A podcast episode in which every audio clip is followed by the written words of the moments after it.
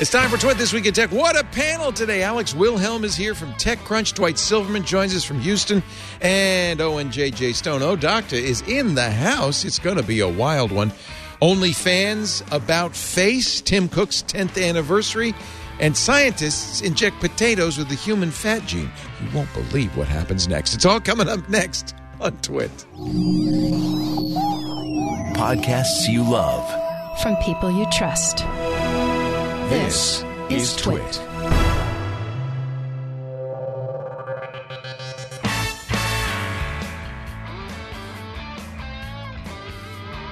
This is Twit. This Week at Tech, episode 838, recorded Sunday, August 29th, 2021.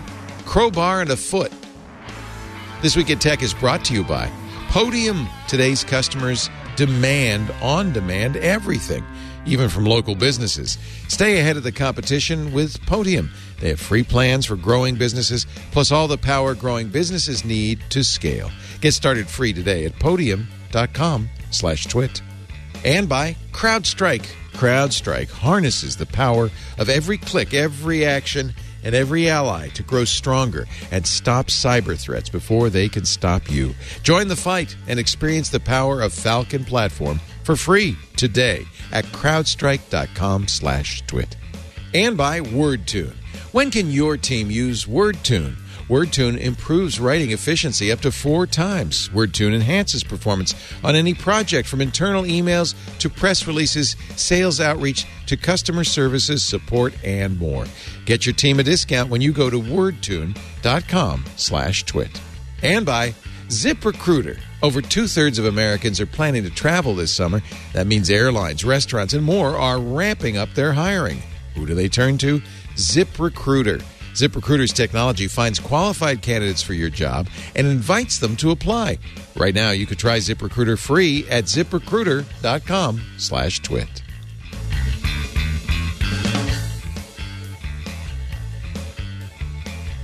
It's time for Twit This Week in Tech, the show where we cover the latest tech news.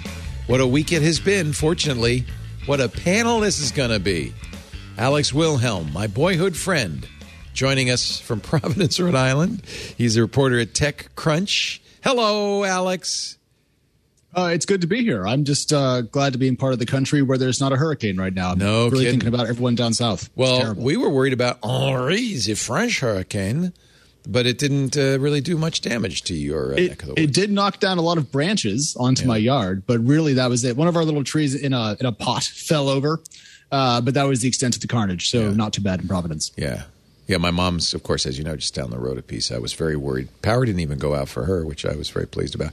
Meanwhile, I probably should say this before we even get started. Best wishes to our friends in Louisiana and Mississippi and Alabama. Please stay safe. Uh, you dodged a bullet, Dwight Silverman. I know as it, people were worried about big storm in Houston, and as you know, you have no drainage there. Yes, yes. The early model run showed it like coming to the Texas coast, and uh, those quickly shifted east, which always, you know, is a relief to us. But we've been through it so many times, we can really say we feel Louisiana's pain. No It's, kidding. uh, this Yeah. is going to be a bad one. This is as bad as Katrina.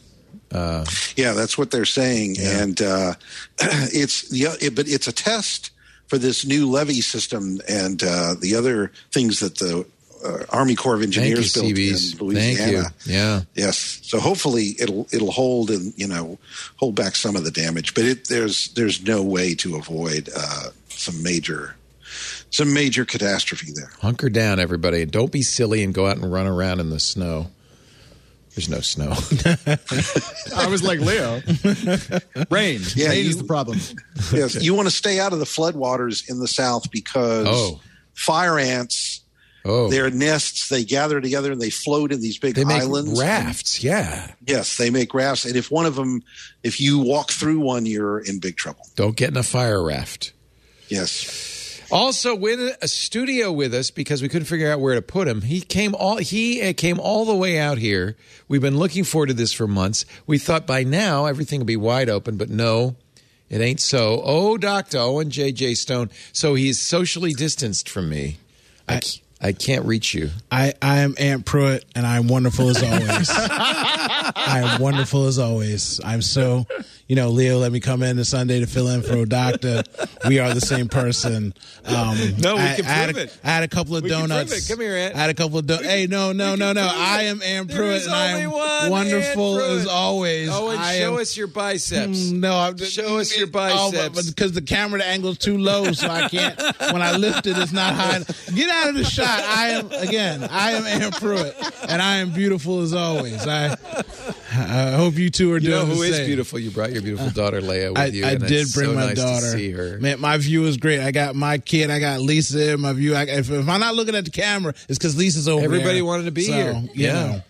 Anyway, it's great to have you. You're visiting California, Yes. and Um, this time really visiting, not for Well, work. no, not yes, not for work, but again, everything's shut down, and so we're literally just seeing our pods of family in different places because we don't want to go out and go First crazy. time Leia's been in California. First time on a plane. first even. time on a plane. Yes, Was it fun? Is it fun? Are you having a good time? I hope you are.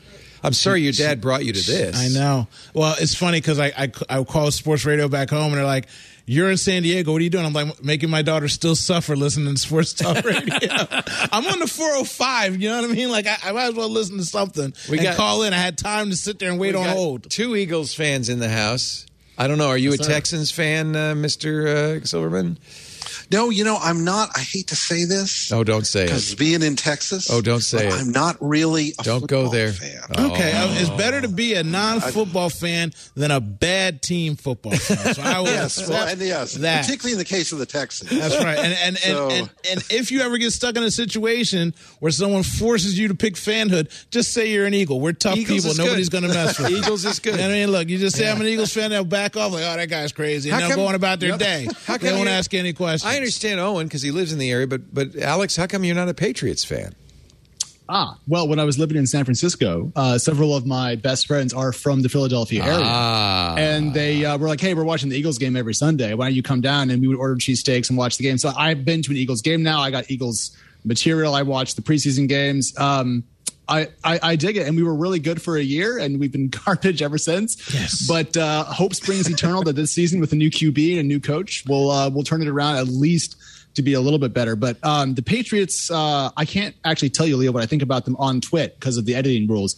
Um, but you can kind of in a couple of words They're there. cheaters. Cheaters. Yeah, cheaters. yeah, dirty in, cheaters. in short, just by listening to that verbiage, you are a decent human being, and that's why you're an Eagles fan over a Patriots fan because you are salt of the earth. You are one of man's men, and I appreciate you, sir. You can suffer with me along for another ten years until we get back to being good, and that's true fandom. No, you got to ride the height, and you got to you got to roll through the valley. easy so. to be a fan when they're winning Super Bowls. Exactly. That's nobody. Yeah, like- anybody like, can like do that. Alex Yeah. is a decent human being right there. It's a great answer. I appreciate we it. fell off. We fell off real hard, but Yeah. you know, the further you fall, the higher up you bounce. And so I'm Exactly. really hoping. Exactly. Yeah. Well, I hate to bring down this sports talk show, but you want to talk about tech? Oh yeah, that's what we're here for. So my, my Apple Watch is was tweaking Leah said, yesterday. I, "You promised me no sports talk today. I don't understand what this is supposed to be a tech show." Did you see my uh, fancy new, my new little phone? opens up. Oh, Got the little Galaxy Flip Three, um, I forgot. and got the the big old watch that goes along with it. I forgot that I'm in the house. Leah, do you know what that means? They have a vault of like just electronics. No, no, no. That we can. Huh? She's going to confuse me with Marques That Brownlee. we I can- don't have a vault. We're gonna of ru- we're gonna rummage. This is actually, this, you know, this man's killed more had- drones than a war. I do have some dead drums you can have. This, um, I was not a Galaxy Fold fan, to be honest with you. I didn't really like it all that much. But this makes, to me, for a folding screen, this makes sense. It's so little folded up. It's like a little pocket square. In fact, I could put it in my, my coat pocket. That's a great like that. size. And then it opens up to be basically, I'll put it next to the iPhone, a normal a normal size phone. you Yeah. know? I, I don't, like I don't that. need the book Yeah. tablet phone folds because No. No. You got a tablet. yeah, that's not saving me space. But that Also, there's something about the smaller screen that folds. It's not. It really worried me. The Fold Two. Yeah. Really worried me. I didn't get the Fold Three, but I did think, well, I should try the Flip. And this, this kind of, you can, you can, you can touch it. it it's feels. okay. It feels how's the battery life on it, Leo? It looks. Well, I've only had it on the- since since Friday. It just came out, but um, uh, I went through all day Saturday, and uh, went to bed with about 60%. Same thing with the watch. And I have the watch, I have all of the things that are supposed to kill the watch, like constantly monitoring heart, constantly on screen, and all that stuff. So I think the battery life is fine on both of them. And I'm, pr- I'm pretty happy. It wasn't great on the Fold, uh, the Z Flip, the original. No, Z and it's Flip. still That's not as I good asked. as, say, an iPhone uh, Pro Max or something like that. Man, this is great. The camera's nice. The fold is satisfying. Yeah, it feels good. I was worried it might be too stiff. It feels actually Yeah, and right. you can just peep your little notifications on the front of the screen. See, these, if I wasn't so cracked out on Apple, this is what I want in my life. Well, I'm trying to get uncracked, frankly. I just need to track my child at any given moment. So that's why they got me stuck in the system. You know, she's got air tags in her boots she doesn't know about. You know what I mean? Like, oh, wait, never mind. Oh, so yeah. But the thing um, is, that you know, phone is get- amazing. And so I put if you get if if you get un, un uncracked with Apple, then you get tracked with Google. So well, one way or the other, Is it so? know, That's actually a good question. In fact, that might be our our first topic because Apple's getting, of course, a lot of heat with you know the invasion of the iPhone with the CSAM technology, uh, and w- that's one of the reasons I'm thinking maybe I want to switch over. Is it as bad? As- On on a Google platform, on an Android platform, is Samsung spying on me in the same way that Apple is? it's still Android, and it's still it uses the Google's apps. And it's uh, you know it, it's essentially that's it's it's uh, that you know, Google ecosystem. Yeah, and I of course I use Google for my search everywhere, so they know what I'm searching for. My photos, all of them, sixty thousand plus on photos. Um, I, I guess I kind of don't. I, don't given up so on much. I've I've given up on the privacy Maybe of once the you have a device. Yeah. I have so many friends that just are. Oh, I can't believe you have uh, devices in your house that are listening. I'm like, you carry your phone with you everywhere. Yeah. something is always listening to you. If it Right. wants to, listen. if you're that important, they're going to They're tap into something to get to you. If if nothing else, they'll stick someone next to you and just listen to you. So I mean, at this point, I I've given away the privacy as long as they're not like throwing all my pictures on the internet or like sit, reading my text messages out loud. Something like that's like an invasion of my privacy. But for the most part, I've given into that because I need the, the the positive things that it gives me, and it's free. That's the other thing too. If you want privacy, pay for it, and nobody wants to pay for it. Right. Do you think Charge me. that normal? Charge me for it. Yeah, I w- actually I like that idea. Uh, you know, Facebook five bucks a month or whatever. Yeah. Uh, but it, but no spying if you could count on. But they won't even roll that. it out because they they know how people would enrage. Because Yeah. even if it was an option, you said, "Look, Is if it you want admi- more privacy, admitting? this is the option." They'd say, "See, they're tracking us anyway, so they're going to do Right. like no matter what you do, they can't win, so they don't do it." Do you think, Alex, pay. though, that normal people? Maybe you don't know any know any normal people. Do you do you think that normal people are even aware of this, or is it just uh, you know tech insiders that really are worried about this stuff? Yeah, I- think it's actually changing. I think the privacy conversation has has shifted in the last couple of years as people become more aware of ad tracking technologies and so forth. We all we've all that weird moment when like you say out loud like, "Ah, I really got to buy a grill," and then like grill ads appear, and you're like, "Oh, they you know they're on to me." Yeah. Some of that's coincidence, some of that's a technology stuff, but like I, I think people do care more than they used to because they used to care not at all. Um, but no, the average Facebook user, to, to Owen's point, isn't going to start paying them. But like you know, for me, uh, given that I haven't been on Facebook in years, like, you know, sure, I'm happy to pay for privacy, to pay for no ads, to pay for a little space for myself. And I, I, I'm just going to be boring about this until I either lose completely or the internet changes a little bit. But I don't like the way it currently exists. But frankly. an evil IRC in our chat room brings this up. Do you want privacy to be a luxury good? no, I mean, of That's the course not. risk of saying privacy, but you got to pay for it. Well, I mean, That's it's the way old it is joke that- now. Yeah. That's Yes. the way it is now, and um, and it may not necessarily be that way for much longer once U.S. regulators get hold of it. I, you know, I'm curious as to what the data experience is in the EU, where there are a lot, where you know there are a lot more regulations about what what you could do with this. Get and I think that people, I think that people are do care about it. I one of the last stories I did for Forbes was a piece on digging into Tim Cook's statement during the last um, uh, Apple earnings call, where he said they had a really good uh, double-digit uh, quarter for switchers.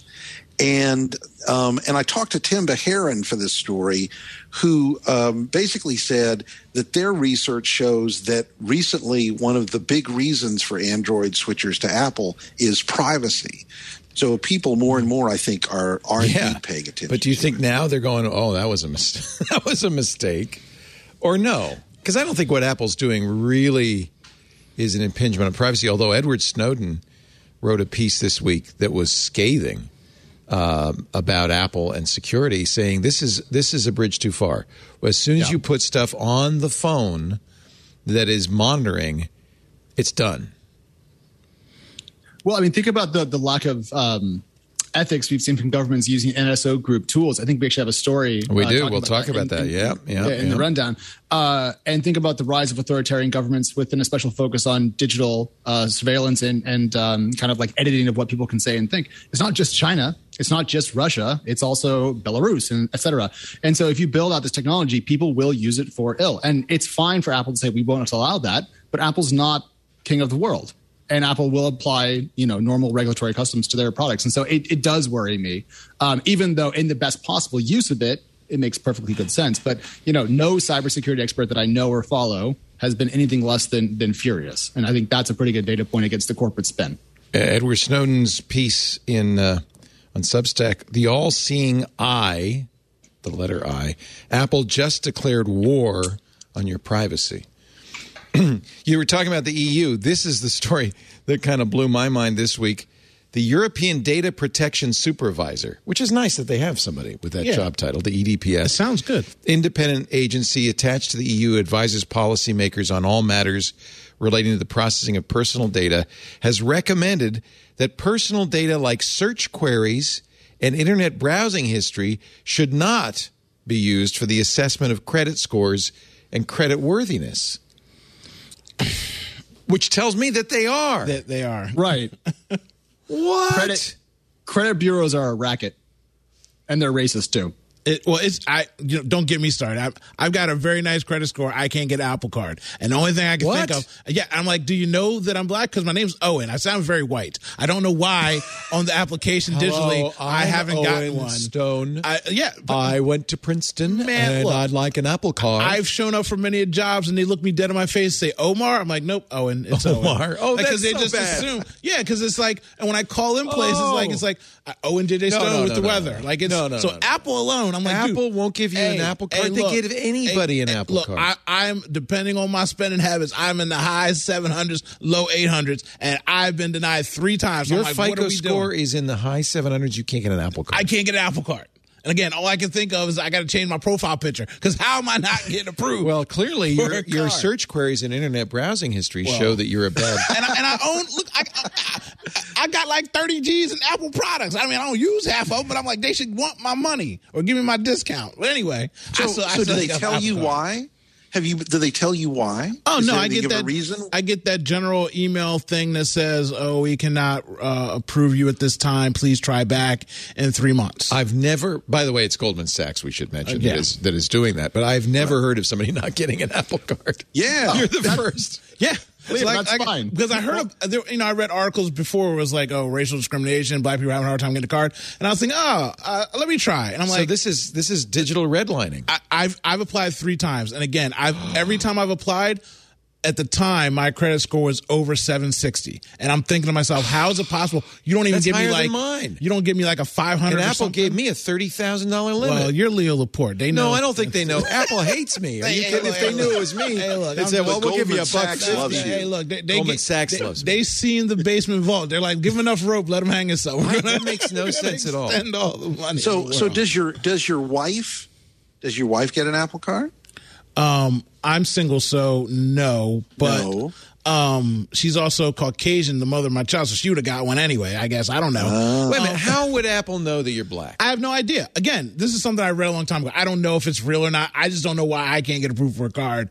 I just don't understand why. By law, the credit agency has to give you reason. Like I said, the, I, if I could pull it up, I'd, I'd show it to you. The The- reasons I'll apply right now during the show, and they'll tell yeah. me no. And Yeah, do it, do it, do it, do that. it, do it, do it, do it, do it, do it. Actually, you don't want an Apple Card. It's not the best credit card out there, mean, but yeah. still, it'd be an interesting experiment. But it's a point. It's a it's. Watch now. You'll get it. Now you right, Get one. that that would They're- be what they're would happen. in. That would be what would happen. So the uh, agency also suggests this is not a law. This is just a suggestion that providers of financial and credit services should not be allowed to use health data, such as cancer data, as well as any special category of personal data for the under Article 9 of the GDPR for the calculation of credit scores. Um, apparently, they have been. Apparently, they have been. Now, it's not a law, so they're just recommending. It is possible, though, that the EDPS encouraging policymakers will pass a law against using search and browsing history for credit scores. Owen's actually now applying. Oh, yeah. This is almost humiliating. We did make Owen use the artist entrance today, by the way. Owen Owen came did not come to the front door. Look. He went to the back door. But Owen, I just want to let you know that's my super secret I was, artist I, entrance. I was going to say, I'm a rock star. that's I don't how I come- the front. I you, know, you know why you went there because you saw my car there. Exactly. Uh, Hey, look, I, I go to where the power flows. I'm saying I know what I'm doing. All right. I, I, I, And so he's sitting there. I'm it's a na- 100 degrees out. I'm a- he and Leia are sitting on the cement, expecting the power to flow. I am a national treasure, and when I show up places, I expect the CEO, head of house, Well, to come and open the door and allow me entrance. I- this is sitting how I live I'm my sitting life. in the studio doing the radio show, and I see Owen and Leia you, walk You that stop way. the show that brings in the money, and you come entrance me into this doing? household. You bring me in personally, Leo Laporte. So I just want you I to flew know across the country. You may not be able to get an Apple Card, but you do get access to Hey, the, the uh, entrance. Lisa, make sure I'm VIP up in here. That's all I'm worried about. Get him a Texas-sized That's all I'm worried about. There's a back door to, to the studio. I've been there like 20 times, and I've See? never even See what I'm saying? National treasure. See I'm this just saying. saying? Yeah. National treasure. I'm Ant I'm Pruitt. telling you, I'm wonderful as I go to always. the front, See? the front door only for Just me. letting you know. Brutal. Most people would be honored to come in the front door. I'm saying that that's the normal way. The only reason there's a back door is so I can sneak out. There of you here. go. I, I hear you. After a show, I don't- sneak- The I just only reason disappear. we have a back door is the reason we have a back door. Yeah, yeah. We. we, you and I, man. and It's I. our door. so I'm yeah, gonna fly to California just to do that, just to make a point. Now, uh, Just so I will. knows. I will show you the key to the You, back door. you deserve nothing less as an Eagles fan, Alex. You deserve nothing Thank you. less. So we are learning more, as you mentioned, about NSO Group and Pegasus. This is the software that was used to hack iPhones. Uh, NSO Group, uh, which sells this spyware to highest bidders, I guess, they say, "Oh, we don't sell it to, you know." Repressive regimes. We're very careful about how it's that we sold it to. Apparently, they sold sold it to the government of Bahrain, which has been using it to hack activists and journalists. The hacked activists include three members of Waad, which is a secular Bahraini political society, three members of the Bahrain Center for Human Rights, two exiled, they're not even in Bahrain, two exiled Bahraini dissidents, and one member of a Shiite Bahraini political society. They were all hacked. Uh, and, and we know they were hacked because their phones were submitted to the Munk School in Toronto, where they were analyzed and they found the evidence of the NSO group and Pegasus on there. Um, so yeah, I guess you know maybe the NSO group didn't think this was a problem. It, were they just operating on a if we don't ask too many questions, we don't have kind of moral culpability Yeah. because every time the NSO group is in the news, Yeah. it- well, I mean, it's always the same story, Leo. It's always a government that we know is repressive or sexist or horrible in some other way, and they use the technology to abuse journalists and activists and so forth. I mean, does the NSO group have a client that isn't abusing the technology? That's a good question. Well, 'Cause it's- I'm sure that the USA uses their uh, tools. These are the zero click tools that you can send a text. In fact, there's some examples in this article of the texts that were sent. Um, here's an SMS message that an activist received in September after updating to iOS 14. It, it looked like a tracking message, a DHL tracking notification. They don't know if the target accidentally previewed the link in the message while trying to copy the message, but he was immediately suspicious, suspicious and sent it over uh, to the Munk School for analysis. Another uh, activist who was living in London, a, a Bahraini blogger, Youssef Al Jamri, is in London because he was awarded asylum by the UK because he hmm. was tortured in the custody of Bahrain's intelligence agency. So when they say that they're vetting who is requesting these programs, how to use it, how, how good are they even vetting someone? Apparently not. This person could be asked. working for a high level person in the government. They could have fake IDs, aliases, background. They, they can make themselves whoever they want to get information from you and fool you into thinking they're a legitimate source for using your product. Like there's no real way for you to check up on who's using it for what. Yeah. Really, if, if somebody wants to use it. So, you know, you're just selling it. At least that's your facade to say, oh, well, you know, we're doing our best ethically to make sure, okay, well, how come people keep using it in the ways that they're using it then? Yeah. Which is scary. Yeah. Now, uh, we know about this on iPhones because the iPhone preserves the log. Uh, Google's Android deletes logs of these kinds of attacks, so analysis has yet been able to show this happening on Android. But it's, I am sure, happening on Android as well. It's just that we don't have record of that. Uh, anyway, Leo, I have a question about that. The last bit there with the, the Google thing. Um, I'm not a security uh, god, as you know, so I'm very curious. Where do we stand on just the general uh, security level of Android versus iOS today? Is it close to parity? Is it still less? Where do you, where do you think it is? it really depends on who you ask, doesn't it? Yeah. Um, I'm of the opinion that they're they're pretty close, um, and the reason I say that is the the as far as you know the way the, I, the system is designed, all systems have flaws. I would say both Google and Apple patch them as quickly as they're discovered. There's a problem with Android because older phones aren't getting patched. But if you have a late model phone from Samsung or Google, it is getting patched. Uh, I would say you're probably as secure as an iPhone. There's problems with malware in the stores on both platforms. There maybe is more malware in the Google Play Store, but there we've have seen plenty of examples of malware in the Apple Store. So their checks, their automated checks in the App Store are not sufficient to prevent malware. I, you know, on the other hand, I've talked to uh, hackers who say I would never carry an Android phone to Black Hat or to DEF CON. I'd never take it to uh, to a hacker convention. Um, they all say we use iPhones. In fact, Phil Zimmermann, the guy who in- invented PGP, said, "Yeah, I would never use an Android Well, phone." So A- Apple spent a lot of money on commercials to tell me how safe. that's what I is. wonder. Yeah. They put a lot of billboards up in New York City telling people how secure their phones are. Well, So- and I think that's you know if there's a overarching story to these stories, it's that yeah, I mean Apple markets it and pushes it, and and just like I think Google works hard to pr- protect you, but there's no no perfect phone, and you're hackable no matter what. yeah, uh, If uh, you're if you're you know a target, people, people lock their doors and get their house broken into every day. right? You know. Well, everybody knows that A lock on a door is just a serving suggestion. Yeah. That's not. Yeah. It's not actual security. It's just a sign saying, "Please don't break in." Right? I mean, it, it, so that in premise is just how the world works, right? In a world where you've got doorbell cameras, all these video cameras, and people still break into people's homes with a doorbell, like they're they're literally looking at themselves light up on the ring, and they still just go kick in someone's door. You think there's not going to be more cameras when you get inside the house? Do you think that we're not already trying to alert people, like to come and, uh, but people still break in? Yeah, so you know, like if security you're really isn't real. a crook these days, the last thing you want to do is physical theft. yeah. Get into the ransomware game where you can really make some money without any real risk. That would that would require reading and coding. Maybe and, that's uh, you it. know what? All I need is a crowbar and a foot. I mean, everybody's got a crowbar and a foot. Leo. Yeah. That's that's Not everybody. that's the difference. Not everybody has a foot. No, Not- well, you no, know, no, yeah, you got a shoulder. You can lean into it. I mean, I'm not. I'm not saying I've done it. I'm just saying these are things that you could possibly do. I mean, it's easier to do. How's than- that uh, credit application? Oh, oh yeah, yeah, yeah, yeah. uh, uh, we are, by the way, we already um we are already Crowbar and foot is applying for an Apple this, car right this now. might be why I keep getting denied. I just got denied again. Thank you for your Apple Card application.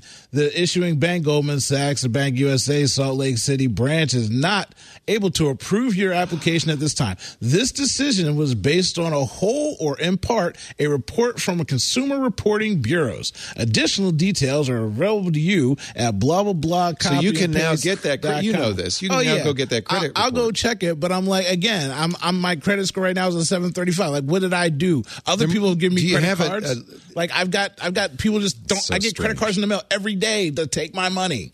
So I don't know, but it's okay. I don't need it because you know what? I should stop. You don't want buying an Apple card. stuff anyway. Yeah. Who wants to throw down a tattoo? You know what I need, Uncle Leo? What do you need? I need a black card.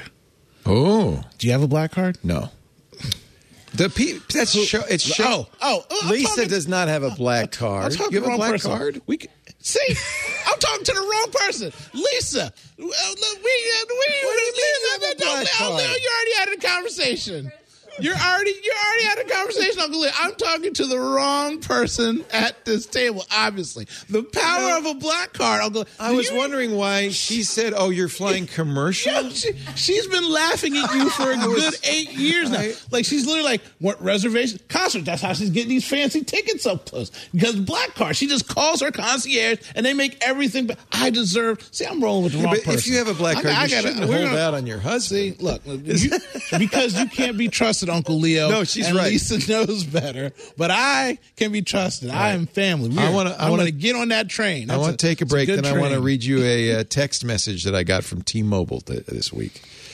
Not a happy text message.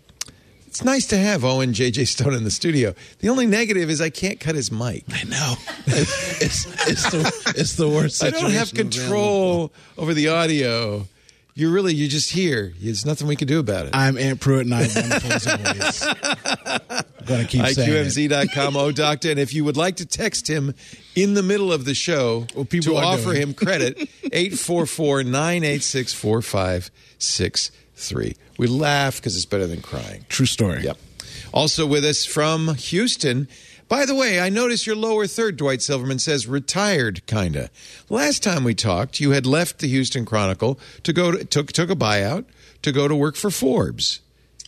Yes, and I was actually my I was planning to retire kinda uh, from the Chronicle and got recruited by Forbes, and I thought, you know, well, What sure, did they change their mind? What happened? No, I changed my mind. Oh, Um, I was I liked it at Forbes. I liked the work I was doing. I was doing a newsletter. Um, it was uh, it was fun, and I was doing nothing but tech. It was great, but I realized, you know, when I left the Chronicle, I thought, "Am I? Do I want to not work for the Chronicle, or do I want to not work?" And um, and I got to uh, Forbes, and I worked for seven months, and decided, you know, I just really don't want to be an employee anymore. and, good for and I'm- you. I turned 65. I got that sweet, sweet Medicare. oh boy! And um, You know so what I worry could? You know what I could do officially today? Yeah, Apply for Medicare. do it, do it, My do it. birthday's in three months exactly. Today is the day that I the window opens. There you It's go. My birthday you. was last week, and so I decided that you know I'm gonna I'm gonna strike out on my own or do freelance or whatever. But I, I just don't want to be. Uh, you know, I don't, I don't want to be an employee anymore, and Good I don't you. have to. So. No, you don't have to.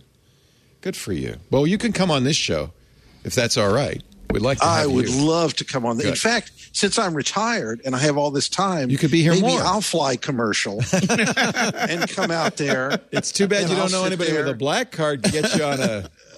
Yeah, that's right. Yeah, Lisa. three. Yeah. Yeah. Um, but yes, I can. Uh, you know, I could. I would ha- have the time now to fly out there and be there in person. Well, good. Glad to hear it. Great to have you. And there is a Ute in the in the house, Mr. Alex Wilhelm. I don't know if we can call you a Ute anymore.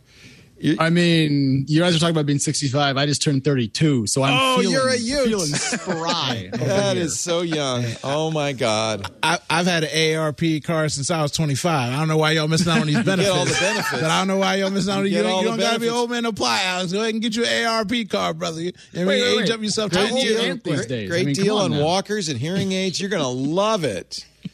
love it. The discounts at 65 are awesome. Are they really?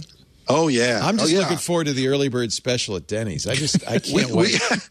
we just we just traveled to Denver and like every place we ate, we could get you know twenty percent off, and it was great. You know, I'm like, Okay, I'm, saving glad you're right happy. left. It doesn't equivalent to being 32 again, which I would be very happy. there are benefits to Look, 32 There are benefits to 32. and to 65. I took a nap. I took a nap the other day on Yeah, the couch yeah. I was tired. Yeah. And I woke up and my neck was entirely the wrong direction. Oh, and yeah. I was like, oh, this is the thing everyone talks about when your body stops No, working. no. I, See, it- no. he's, on, he's on the downslide of thirty now. He's on the he's Not on he's on the old man. I can't. not I got a even crick in my neck nap That's type. Not situation. even You, close. you you pushing you That's I push, you pushing a good thirty eight, Alex. You you're already on the downslide. Alex, brother. you know he's young because he's a reporter. That means he's out there hitting the street, getting the Hustling. stories, hustling for Hustling. TechCrunch, getting all the. Do you got any breaking stories coming up? Uh, I got a lot of work to do on a couple of IPOs tomorrow morning. Um, yeah, so I mean, we're back kind of an IPO season after the August break, so I'm going back to kind of finance land for a couple of weeks. Uh, Oh, good. so I got if to ask you a lot of I questions. text. Tech, by the way, love TechCrunch. It has survived the apocalypse of the Verizon. What, who do you? Who do you? Who owns you these days? Ah, a very good question, Leo. Um, we are still in the the exit portal out of Verizon, and we have yet to fully dock with the private equity group called uh, Apollo. But that happens, I think, next week. Oh. so it's it's finally happening. Okay.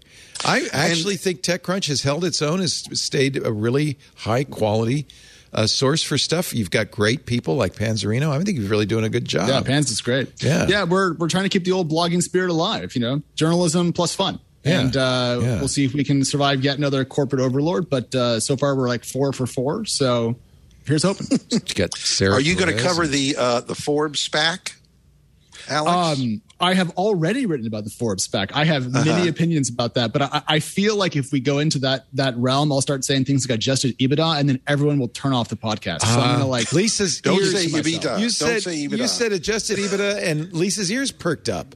It, she was all excited about that. I don't understand. This is why Lisa and I have always gotten along. I gotta. I, Um, I'm gonna try that tonight.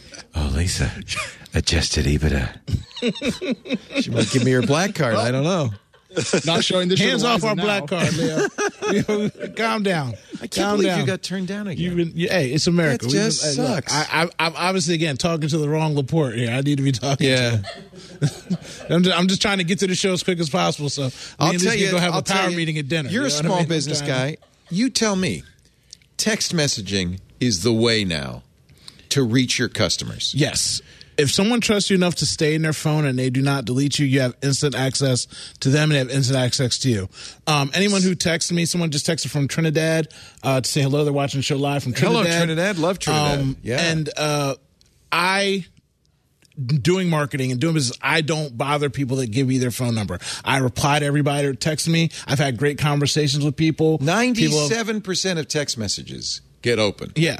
Uh, That I, is an amazing number. I think um, I'm at, yeah I'm at like 99 percent like everyone opens all my texts. if if if you're a business and you are not you know it used to be i guess in the 90s you know you had a fax machine and you had to have an email address and you had to have a website then you had to have social media in the 2020s you got to have text messaging that is how the best way to communicate Yes. with your customers especially now as we've gone through the pandemic because customers have everything's on demand now you know get you know curbside pickup from your favorite restaurant. And by the way you know they text you when your order's ready.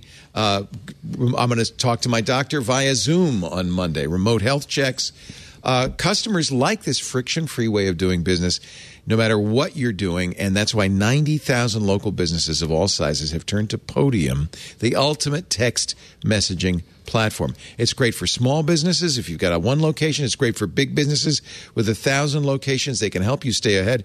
And the thing, you can do everything with text messaging. Doing business with Podium, doing business is as easy as sending a text because when texts get opened, business gets done. All your employees can text from a single inbox. They like that, by the way, because they don't have to go to a lot of different places to, to talk to the customers. It's a, and it's a much better, much smoother experience for your customers. If the customer has a question, you send a text. If if when a customer leaves your business, you could say, "How'd you like it? Leave us a review on your favorite platform," and you will get those reviews. You just send a text for scheduling appointments, for deliveries. Send a text. You can even collect payments with Podium with a text. And by the way, that works. There was a dentist in New York City who was using the old school method of you know sending out a bill in the in mail. Everybody tears those up, ignores them. He had a million dollars in a in overdue collections. Sent everyone a text payment request. Of the million bucks, collected seven hundred thousand dollars in just two weeks. wow. Seventy percent texts work. Um, car dealership sold a fifty thousand dollar truck, f- took four text messages. Wouldn't you rather deal with a dealership via text message than going in or calling? Of course you would. Retailers are increasing revenue by allowing customers to shop via text message. A jeweler sold a $5,000 ring, a couple of text messages, and even coordinated curbside pickup with Podium. Our local, this drives me crazy, but it's it works. Our local ice cream store sends me a text message saying, every couple of weeks, we haven't seen you in a while. Here's 30% off a pint of ice cream.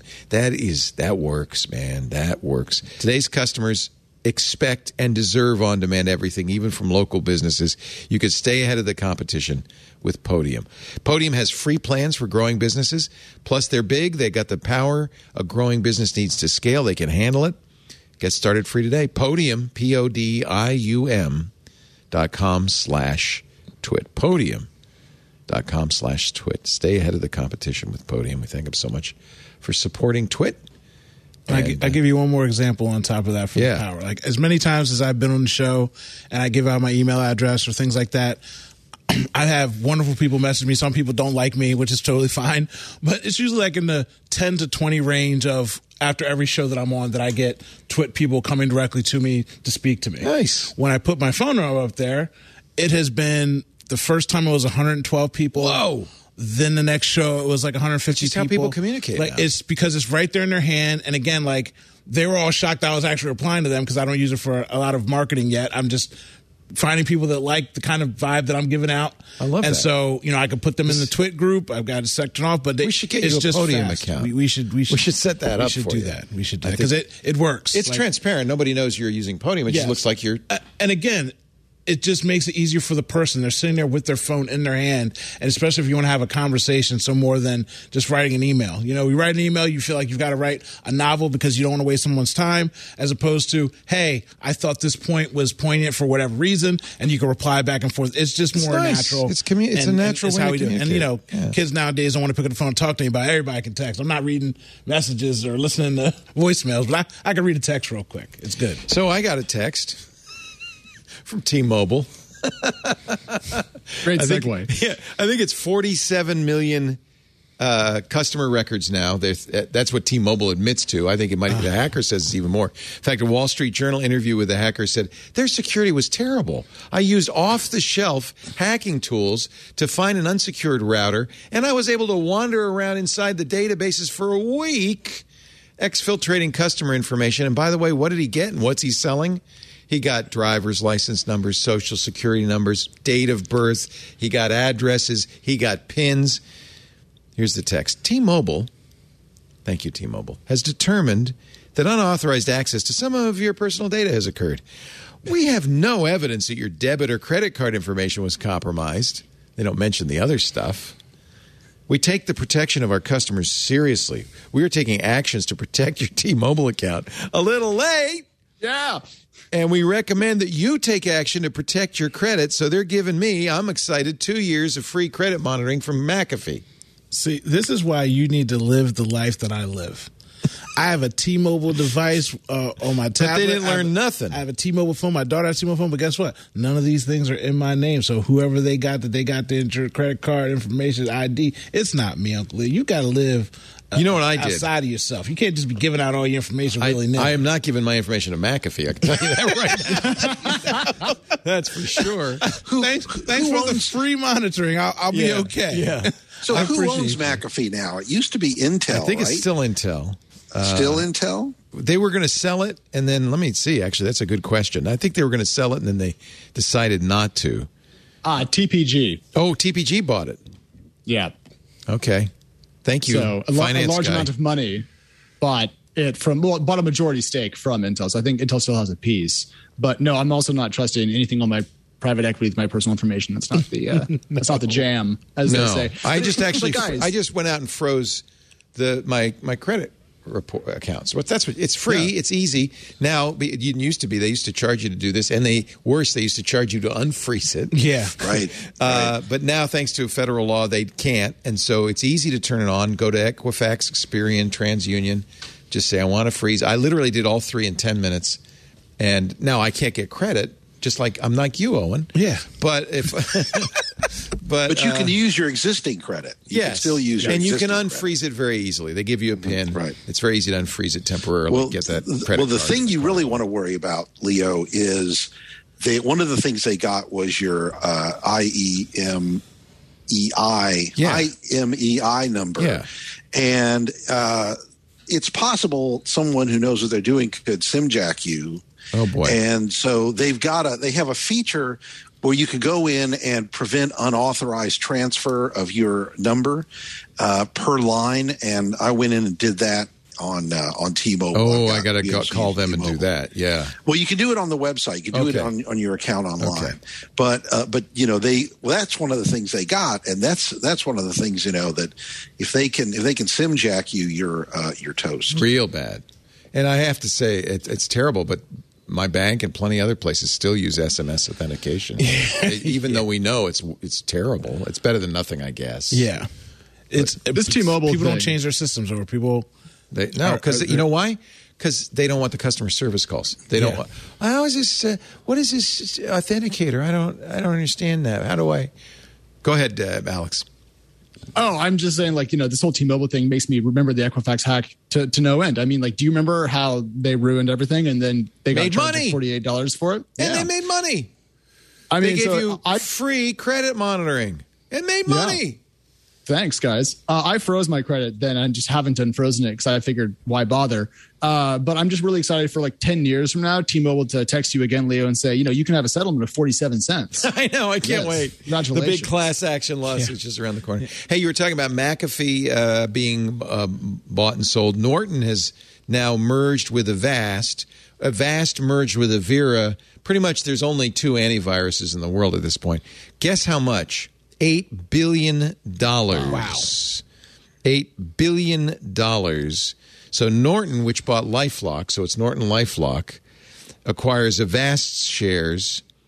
Uh, Do people even use antivirus anymore? I guess so. Eight billion dollar business. I, I have not used any antivirus. Like I use VPNs, but I do not. No, no, I don't think. had It's used a lot in the corporate world. There's a lot of yeah, lot we of- use actually. That's true. We Yeah. use True. ESET, uh, corporate business ESET. Okay. they're a sponsor, but That we makes use that sense. because um, we don't trust our employees. Yeah, well, the, all, all the internet keeps saying, and everyone in the ch- in the chat room says, uh, "Yeah, corporate, corporate." So yeah, it yeah, makes yeah. sense. But I, at home, I don't think you need a antivirus. Yeah. But I do think, you know, we have editors using. Uh, what, now, I said it was Windows.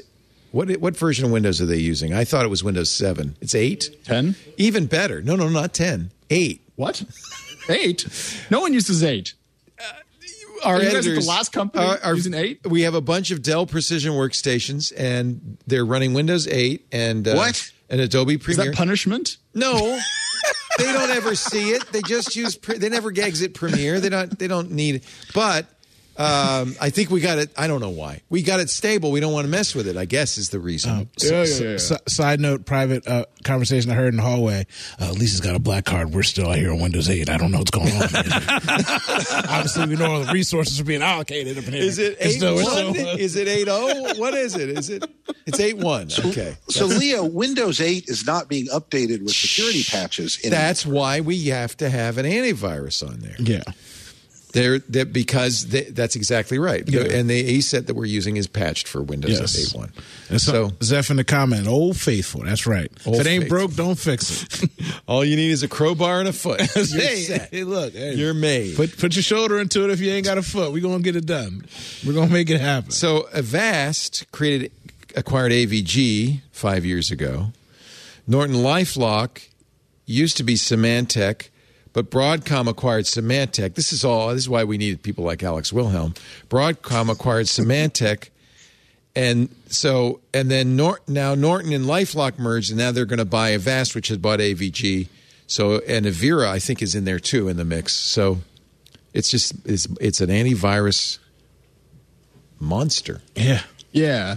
But when we talk about cybersecurity, we don't really talk about antivirus as much these days. No. right? I mean, we think No. of like endpoint security, for example, Exactly. which is you know very different. Um, I'm not surprised to see consolidation, Leo. Just to, to riff for a second, because think about the consumer market for antivirus and how it has decreased. You would kind of expect to see fewer players over time. So the dollar amounts are a little surprising, but I bet the cash flows are pretty good, even though they're probably not growing very much. If I had to guess, just thinking out loud.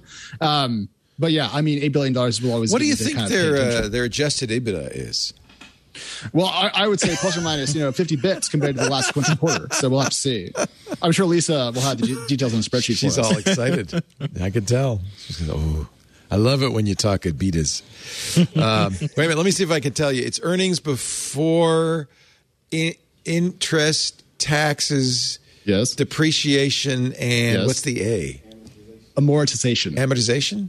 Amortiz- well, however you want to pronounce it. Potato, Yeah. potato. but Yes. Yeah. Yeah. Yeah. So that was pretty good. Good. I didn't look that up or anything. Just knew You it. get 10 no, points. look, see, off the top of my head, you could check. See, Owen's keeping me honest. He's looking over at my screen.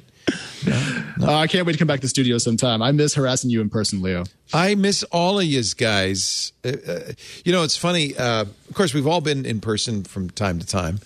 Um, the last time I think I saw you, Dwight, was could it be 2010 when the iPad came out? It was the iPad, yeah. Wow. I think. Holy Although I think there may have been a subsequent uh, CES that we. Oh, ran we into we ran into each other, sure. Right, right. At But I think the last yeah. time you were in person as we did a show was the iPad right announcement, right, right. which is. but I, I really I, I will i think i'm gonna uh, you know at some point i'd like to fly out there and be there in Please person. do. i've never been in the studio Please so do. we we were on location with the ipad That was 2010. It was 10 years ago this week. Tim Cook became CEO. Uh, it's- actually a sad moment in Apple's life because Steve Jobs wrote that sad letter saying, you know, I always said uh, that when I couldn't do the job, I would step aside, and that day has come. And uh, of course, that meant that it was time for uh, Tim Cook to become CEO. He said, I always said, if there ever came a day when I could no longer meet my duties and expectations as Apple's CEO, I would be the first to let you know. Unfortunately, the day has come. Steve had pancreatic cancer and was really just months away from uh, death. I hereby resign as CEO of Apple. I would like to serve if the board sees fit as chairman of the board, director, and Apple employee. As far as my successor goes, I strongly recommend that we execute our succession plan and name Tim Cook as CEO of Apple. And he said something prophetic. I believe Apple's brightest and most innovative days are ahead of it. And I look forward to watching and contributing to its success in a new role. I've made some of the best friends of my life at Apple, and I thank you for all the many years of being able to work alongside you. I remember, uh, and I'm sure you do too, Dwight, when Steve took the stage a year earlier to show the iPad, we all kind of, at least inwardly, if not outwardly, gasped at how thin and ill he was yeah he did not look good at all Yeah.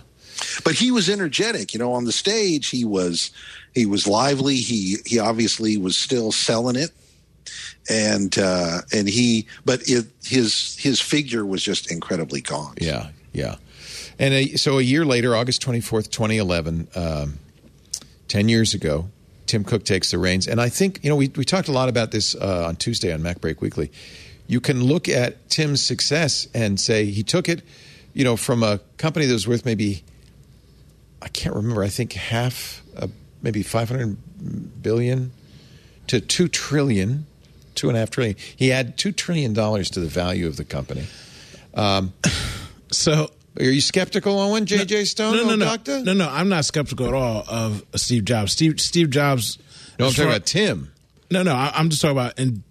I, I'm. I give all this to Steve. Steve was from the future. He laid a groundwork Yeah. that is almost coming to an end now. Like the stuff that he talked about with their campus. All he was a man and plan for the future. Even the watch, And- which came out after his death, was really his Yes, Jony Ive. So I mean, uh, Tim Cook, great cookies and all that kind of stuff. But Steve Jobs, like, went in a time machine, came back, and said, "This is going to be it for 10, 15 years."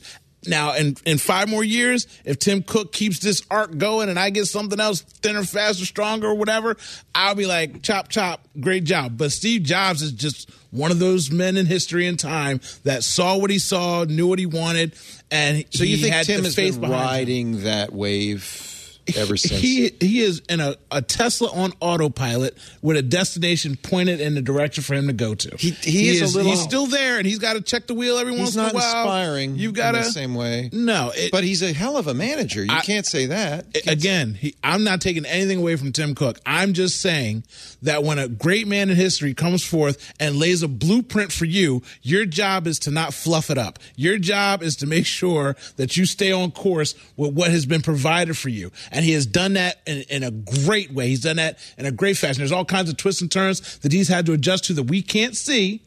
But I know that his his outline is is following what the architect laid out for him. You are going to get just at text the messages end. on this one. We, Owen. hey, I, I, hey, this is where I'm at. You know what I mean? I'm, I'm up in here. No, I'm, up- I'm rocking. I'm rocking with Steve. But I I'm just saying we're at the we're at the end of his fruition. I what don't think saw. we'll know. Here's my position. Tim Cook was the right guy to take the job because he was an operations genius. He has made Apple run like a perfectly smooth machine. The test will be, you know, this is a hard thing. You're coming off of the most successful consumer product in, of all time, the iPhone. Right? There, there has never been a product like that, and it has driven Apple's fortunes for the last, you know, whatever years since 2007 the question is what's next? And if and if tim cook at the helm can can find the next thing. And tim clearly thinks it's augmented reality. He really thinks ar ar glasses maybe ar with a phone and the ipad but i think it's got to be maybe glasses. He thinks that's going to be the next big thing. Maybe the second bet is cars. Yeah. because they're putting a lot of money into that. The real test will be if they can bring that to fruition. If they can't then everybody say see he's he's he's a manager but he's not an inspirer And and, la- and last thing, Alex, before I let you get on this, just so people don't roast me, I fully understand his value. The same thing with the M1 chip. Th- That them- actually is a big success. Them transferring That's a that, huge e- success. especially in a time of COVID and all these people needing chips, needing processors. Now they're doing everything in house. And- They have leapfrogged themselves what- into a position what- of power. Look what Tim did. That other companies He went to catch up on. TSMC, and I said, "I'm going to buy every chip you can make." Yes. And as a result, Apple is not suffering from chip shortages. No. everybody else is. Ex- again, not taking anything away from the guy. Good I'm just manager. saying. All right, Alex, what do you think? You're the financial guru. What do you What do you think I- the I uh, the, think we're the underselling Tim. EBITDA is? Uh, look, I think Tim has done a simply tremendous job. I, Yeah. I, I think there's. it- It's very fine to say that Steve Jobs was a visionary, and that's that's true. And all visionaries are important. And there's, you know, as Owen said, only a couple that really stand out here and there. But I mean, the, the running of a business over a multi year period, a decade or longer, means that you've made so many decisions incrementally along the way that you really have kind of forged your own path, even if there were some product lines kind of under uh, creation when you took over. I, I think we should give him more credit because uh, business is a team job, and he's done a fantastic job running that company. Now, I will say, I think there's some hubris at Apple now, and we're seeing that in the App Store fees uh, kind of fight that we'll get to, I'm sure, later today.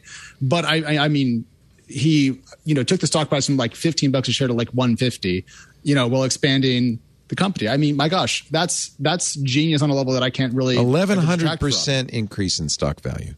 So, somewhere in there. I pulled the chart up. That's it's approximate, but it's it, it's absolutely historical what he's pulled off. And so he you know, also, by the way, I should point out, Historic. is getting a seven hundred fifty million dollar bonus from Apple on his tenth anniversary. so somebody likes him. I bet he's got an Apple cheap. card. What's after a black card? What comes after a black card? It, there is no card. It's literally just here. I'm Tim take Cook. things. Take things. I'll take this. Thank you very much. Take things. Bill me. Have you ever seen the, the, the the yacht references to wealth? No. Like there's, I'll find it for you. There's a, a there's a picture of a millionaire's yacht.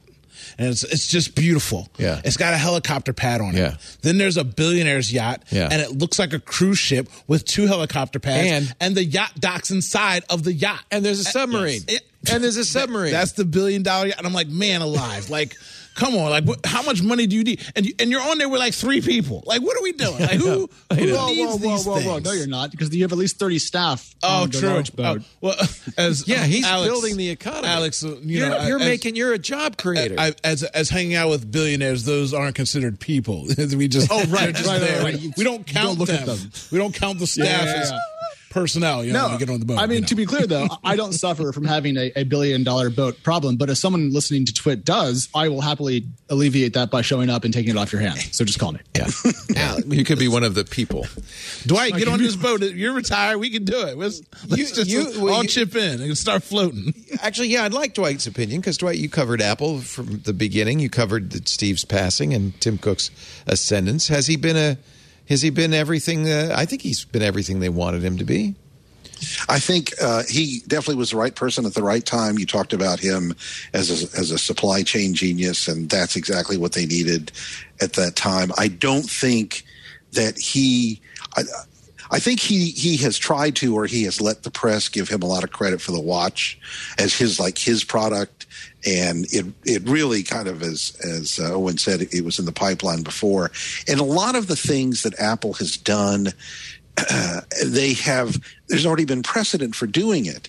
So the m1 chip which i think is really genius and we have yet to see the full results of being able to have the same chip in uh, a smartphone and in a, a, a computer um, i think that uh, that that had been done before apple had been through two other chip transitions. They know how to do that.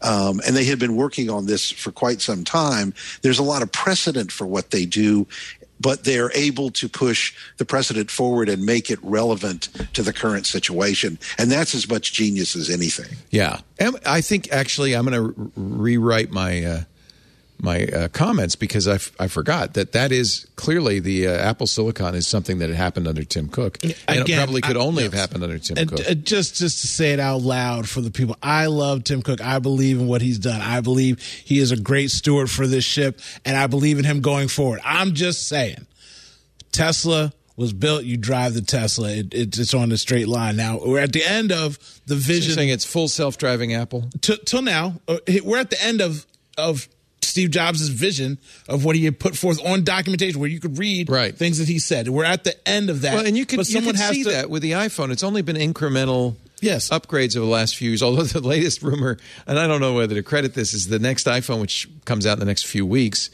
will be able to talk to low Earth orbit satellites and won't need to use a cellular network at Uh, all. I don't buy that. Is I that a buy crazy rumor? That can't be. I don't buy that. Bottom line, Okay. Tim's a I genius. I know he's a genius. He's a good guy. I know. You want to give him credit. Good for you.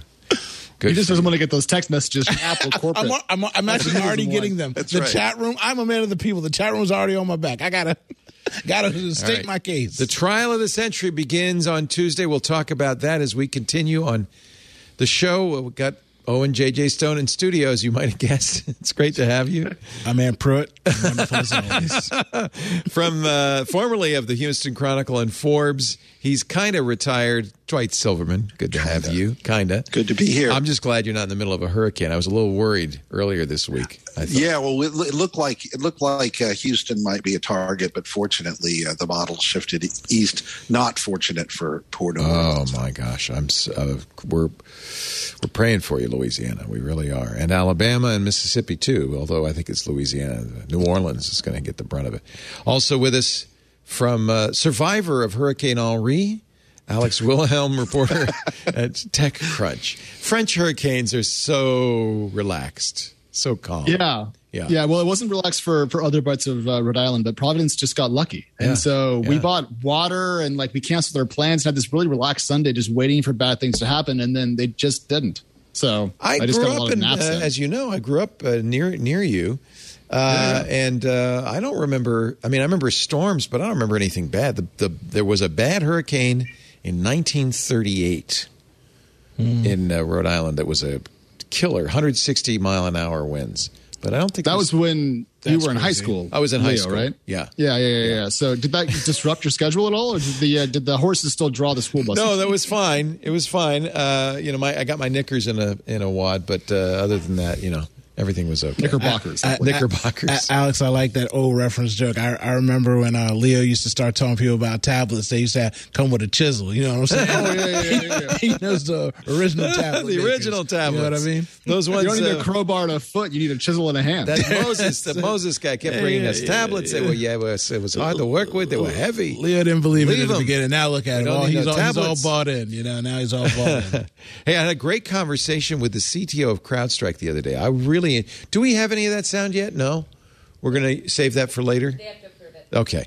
I, I'll, we'll get it on in a future ad because I was really interested to talk to him about how CrowdStrike works. You've seen the headlines. I mean, God knows we talk about it all the time on Security Now and all of our TWiT shows. Ransomware attack after ransomware attack, costing millions, holding businesses hostage. And if you're a business owner, if you run a business or you're in security or tech at a, IT at a business, you got to feel like it's just a matter of time before they come for me. I know I do.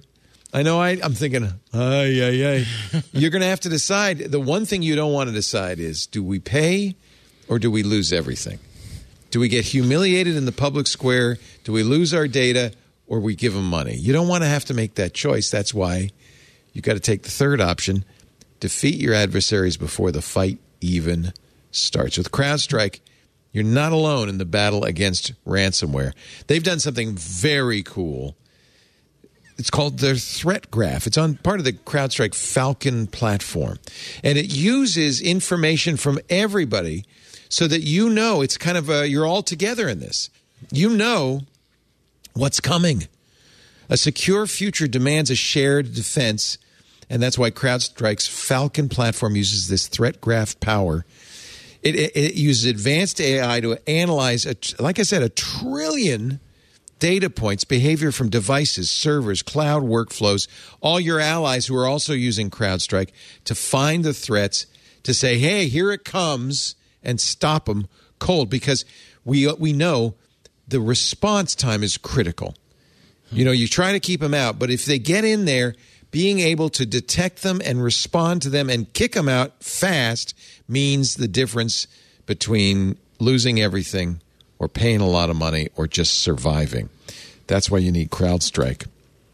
Their security platform delivers the most powerful set of tools in the industry today to fight mo- the most sophisticated cyber attacks. And I love it because it's all delivered through the cloud via lightweight, intelligent agent.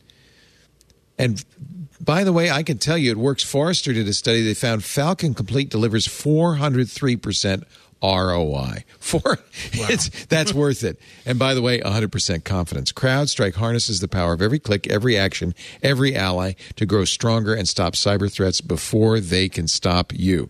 Check out Falcon Complete. It stops breaches every hour of every day through expert management, threat hunting, monitoring, remediation.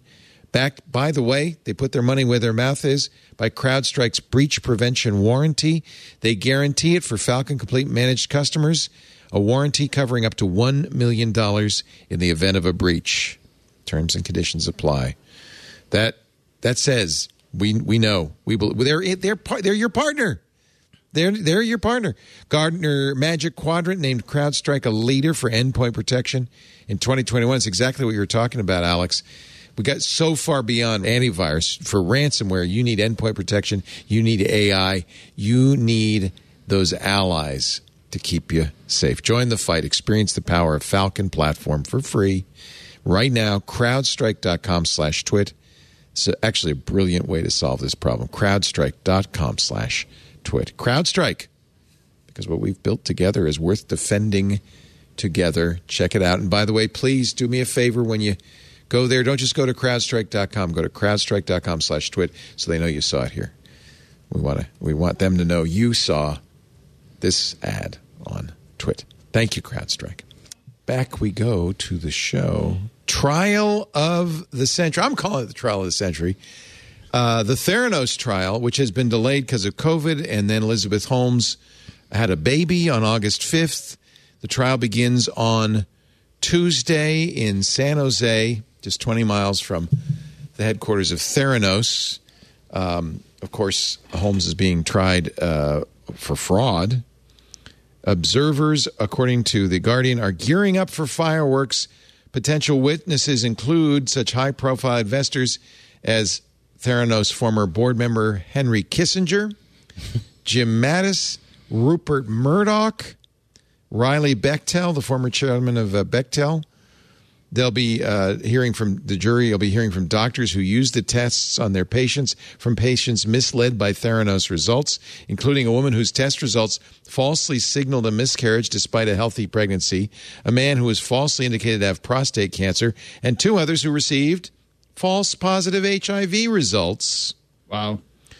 She will not be tried with her partner Sunny, and now this is going to be the thing to be interesting to watch to see her throw Sunny, Sunny Balwani, to the wolves, and then Sunny in his trial to do the same to her. Yeah. Both are charged with defrauding investors and patients, uh, making false claims about the effectiveness of their blood testing technology. Um, the government alleges the pair defrauded investors by pre- by presenting ambitious revenue projections of a billion dollars in 2015. The government says, in truth, Holmes and Balwani knew that Theranos had and would generate only modest revenues, roughly a few hundred thousand dollars or so. Already, a TV movie is in progress. Um, there's a podcast called Bad Blood. There's a book. There's a book There's called a Bad good Blood book. that you should Carreyrou read. Book is very good, and Yeah. they, they made a documentary out of that, right? Lisa and I watched that, and uh, there's now a podcast as well, which Carreyrou uh, hosts. He says if she's convicted and does significant prison time, it's going to be a shot across the bow to venture capitalists and startup founders in the valley that there are limits to how much BSing you can do, how much exaggerating and hyping you can do, and how many rules you can break. You agree, Alex? You cover this. Woo. Uh, so every startup likes to tell a positive story about themselves, but usually they get around stuff by just not telling you certain things like, what was your revenue growth? Well, we're not sharing that. Um, standard kind of BSing amongst startups is, is standard and fine, easy to see through. The scale of fraud that we're talking about in the case of Theranos is kind of on a different level. So shot across the bow seems to be a slight exaggeration, more of like a cautionary tale for how bad fraud can be inside this world of startups. Uh, but yeah, if you're going to do medical technology, um, you got to have all of your ducks perfectly in a row. Otherwise, you will get into loads of trouble. But here's a tip.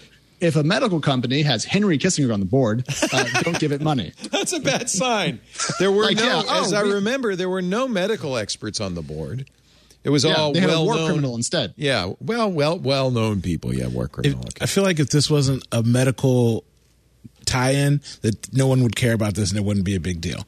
I, it's- people scam with these. I mean, look at. Uber. Yeah, I, there's, there's again. I, I'm not going to say any names and cast any aspersions, but there has been rife fraud, lies, and scams with many a company, many a startup, many venture capitalists. But since this has to do with someone's blood, their health, their um, well, you heard. it- Yeah. it- like you, that is why they're doing this shot across the board to scare people off. Like this is more at the medical institutions. Like, yo, you can't mess with people's livelihoods and their life like this and play around and, and, and try to make money off of it on top of it for no reason. That's that's where they're like, we have to shut this down.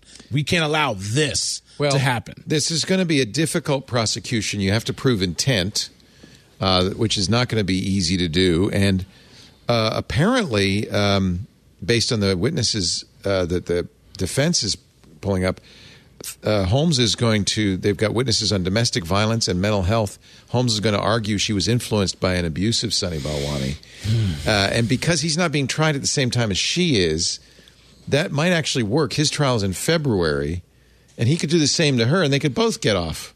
Can, can we just can we just like pay somebody to read your text message? Don't we have that service available so I can find out who bullied who? Yeah, who, who said what to whom? who? Like at this point, e- everybody should go to jail because again, it's not your normal business scam. You know, women thinking they're miscarry at losing their child, someone thinking they have a disease when they don't. Like I don't care what you say, you're That's both going bad. to jail. I, you I know, I- hopefully, because Yeah. that's something that needs to be shut down. I guess they're not going to so put you or me on the jury. and put me on there. No. Matter of fact, I'm impartial. I just want to hear the information and the facts presented to me on each side I'm equally. definitely not It's putting you on the jury. I'm trying to plead my case, Uncle Leo. Let me let me plead my Oh, and, case uh, to the American you people. Can't, you can't say you can't say I'm impartial because that just guarantees that you're They not. know. They know. Oh no, That's right. I want to hear the facts. I will make up my mind at the end of the trial. I want to hear both sides. Alex, say I'm impartial. Just lie to the people. If I can't say it myself, you can You know say it. You never what, never has one- a man been less less partisan. The one Allen. day you do want to be uh, in in the jury, the, uh, experts thinking, and again, this is the Guardian, that uh, Holmes will take the stand, that will testify Yeah. on her own behalf, which will be that'll be something to see. That'll be something to see. Very interesting. Yeah. Is this going to be televised or is this one? Oh, of those I wish. I wish this would be so Is great it? to watch. I don't know. Put it on. Put it on pay per view. I mean, I- I'd cough up at least a hundred bucks to watch this thing. Right? I don't want to go. I just They want did. to watch it. They did settle with the. Securities and Exchange Commission. Uh, she paid a half million dollar penalty, but did not agree, uh, did not admit or deny the charges. So I hate that. I hate that so much. Pay a fine, don't admit anything. Wh- Why do we let people get off without admitting guilt? Like we should just be like, okay, it's it's fifty trillion dollars if you don't want to admit anything, because it just seems like a, like a slap on the wrist. Half a million dollars to a person who raised that much money and paid themselves a lot of it. I mean, come on. Come I think on. half a Also- million. Half a million is inadequate.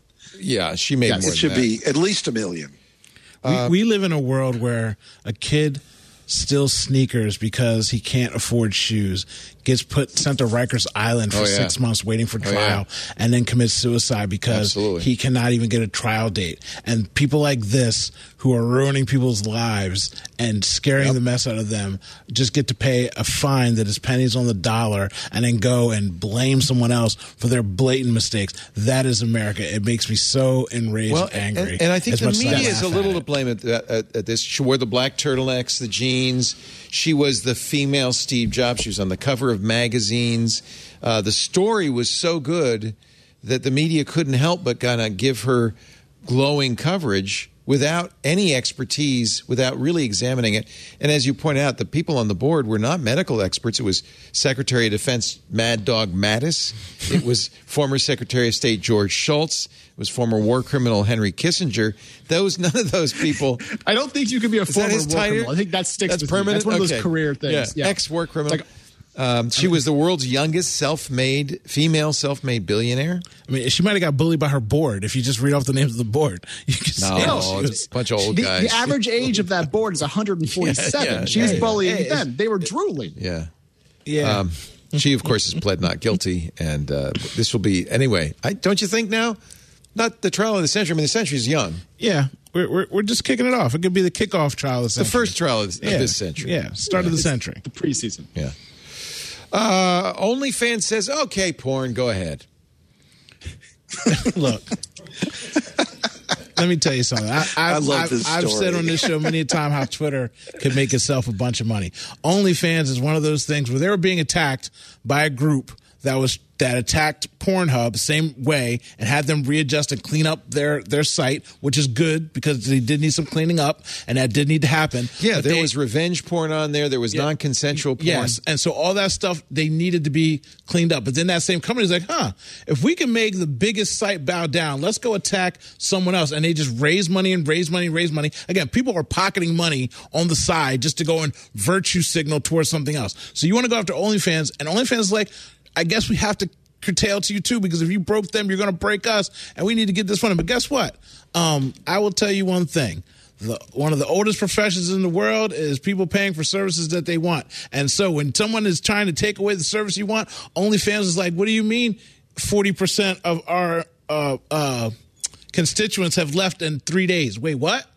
Was that what happened? Really, when they announced I- that? I- let me tell you something, Uncle Leo. I'm just saying, as a person who is a man of the people and in these streets, I had many a non-tech people calling me talking about where can I go? How do I download my my stuff to put it somewhere Sure. else? A lot of people were making a living Yes, selling Yes. nudes and- and and all the and, porno and on all, and all the, OnlyFans. and again, they're they're at home by themselves doing whatever they want to do for themselves, which is Right. great. But they all want to know And how can way, I download my stuff out, it's not illegal. It is not But the illegal. But, this all started, uh, as you as you pointed out, Nicholas Kristof's, uh, and we talked about this last week, uh, piece in the New York Times, "The Children of Pornhub," uh, in which he accused them, and, and probably rightly so, of uh, having exploitation, assault, rape, all sorts of horrific videos, non-consensual videos, uh, revenge porn on there. Uh, Pornhub's still doing business, but what it did do is it scared the credit card companies. Yes. and that's really what's happening here. Yeah. Mastercard and Visa, October first, new rules. You have, and I think completely, by the way, legit rules that you have to keep records of this and make sure this is all consensual. Maybe it's a high bar for a company like OnlyFans. Well, uh, it's it's even less of a high bar for OnlyFans because OnlyFans, not for nothing, is more of an amateurish Right. uh, system where most people are. I'm, I can't say all, and I can't speak for everyone. Most people are doing their own personal content. You can see who this person is, as opposed to porn, which is like Hollywood is produced. It's you know you got staff, you got all these things, production involved in it. So it's harder to find out like what's real, what's not. OnlyFans like these are uh, this this is the mom and pop shop of porn, and you're just out here trying to take away this revenue, and all they're going to do is go somewhere else. There's other places to go to, and OnlyFans tried to do what they wanted to do to make money, but people are leaving an exodus, and they're like, whoa, whoa, whoa. Too much money. Uh, and, and then some people are upset saying, well, why is it these bank business, you know, the credit card companies, these banks are deciding whether Owen gets a credit card or whether OnlyFans gets to exist. Again. Now, Alex, you talked about this on your podcast, Equity. Um, yeah. Tell me, uh, tell me what, what's your take on this? Because it was was it the credit card companies, and then what happened for for OnlyFans to reverse it? So we know most of that, but not all of it. So it wasn't just the fact that MasterCard and Visa were changing their rules and so forth. There was also banking partners that were or banks in the system that were not processing wire transfers for OnlyFans. And so they were being frozen out essentially of the financial network slowly, or maybe more quickly than be my understanding, given that we don't have the whole uh, timeline in front of us. But I, Well, I'll October first was a hard date, and that Yes, would have that been a problem. MasterCard. Yeah, Yeah. that would have been a problem, yeah, yeah. right? But I mean, the company also wanted to raise money. It I also wanted to I- attract a I'm different sorry, I type didn't of mean to use investor. the phrase "hard date." Sorry. Hey, hey, Okay. I'm just, I'm just I don't here. want to offend you. I'm just Okay. here. Okay. I'm just Go here. ahead. Sorry, Alex. Go ahead. Uh, no, but a multifaceted problem that was probably building over time. I think OnlyFans uh, didn't get afoul of various financial groups because for a while they were smaller. Then they became very big. OnlyFans became kind of a cultural force. It showed up in song lyrics. I mean, it became part of society. Well, and, at there are legitimate size- people, artists, recording artists, and so forth, using OnlyFans as well. It's not only Sure. porn. Absolutely, and, and there, there was some uh, unclarity in the rules that they announced regarding what was actually going to be banned because it nudity like was still allowed, nude right? images. Yeah. yeah. So it- it's that gray line. Um, and then of course they said, "Look, we're just going to make this change," and then the entire internet lost its mind on Moz. I was very impressed with how much my Twitter feed was just complaints about OnlyFans for a while there, and then they flipped around. And so I- my guess is they found a way to handle the banking side of this and also the regulatory side that's going to let them stay in business. Um, but OnlyFans has become an enormous company. Like, I mean, billions of dollars in revenue. And uh, it matters to the quote unquote creator economy, which is a, a wide net. It includes a lot of different types of content. 100, So 130 I'm happy. registered users, 2 million creators. I don't know what percentage of them uh, are putting porn on there, but I would say much more than half. I, I, I go to 60%. Yeah. I go to 60 40. That's being generous. yeah.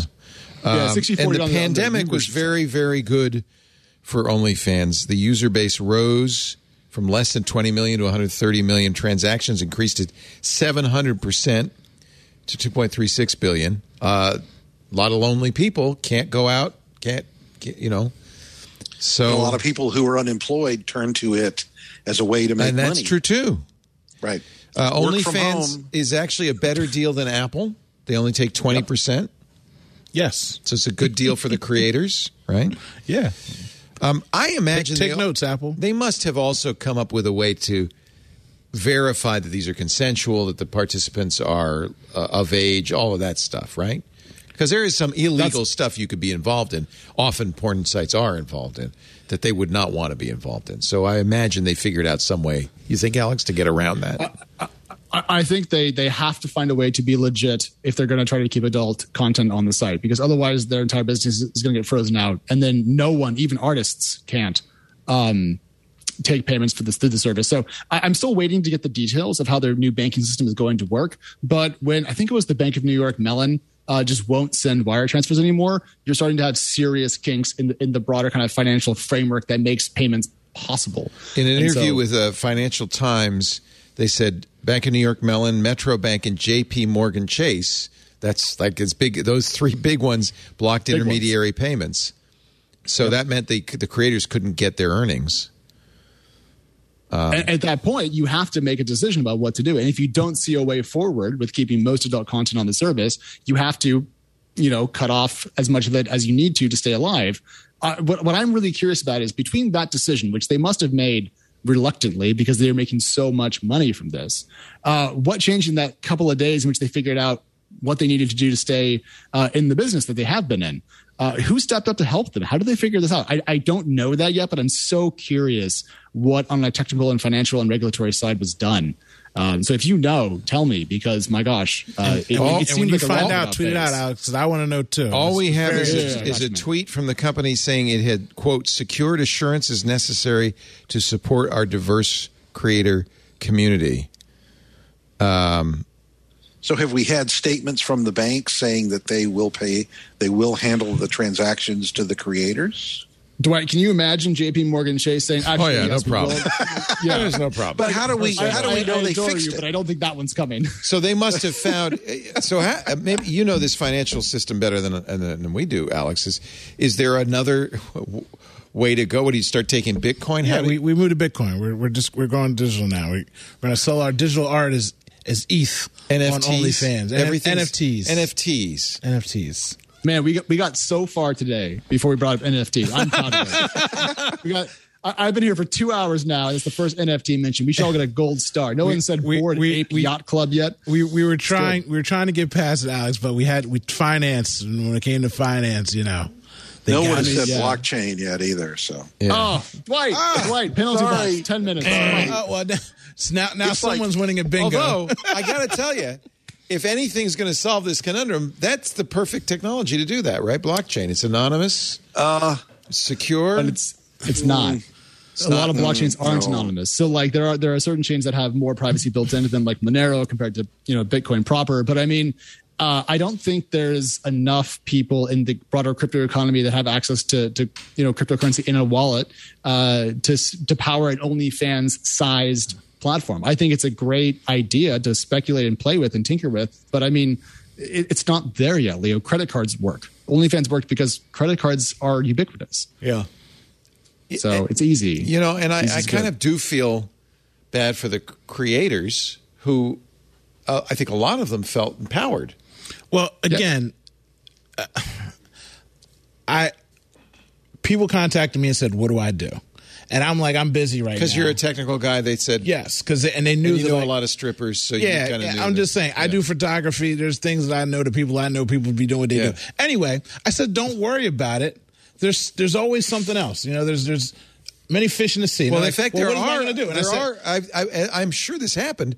Lo- loyal fans out there. If you're if you're needing if you're looking for a sites backup popped plan, up, right, Yeah, yeah. If you're right? if you're looking for a backup, loyal fans only same thing takes twenty percent. There's like twelve other sites that offer the same service that and charge anywhere they're between under the radar, they can get away with this at least for a for, while. for now. But I mean, but the difference is too that they charge different percentages. Some Right. char- places charge ten percent up to forty percent. Other places do uh, instead of like an OnlyFans, which is basically a Tumblr stream of your content.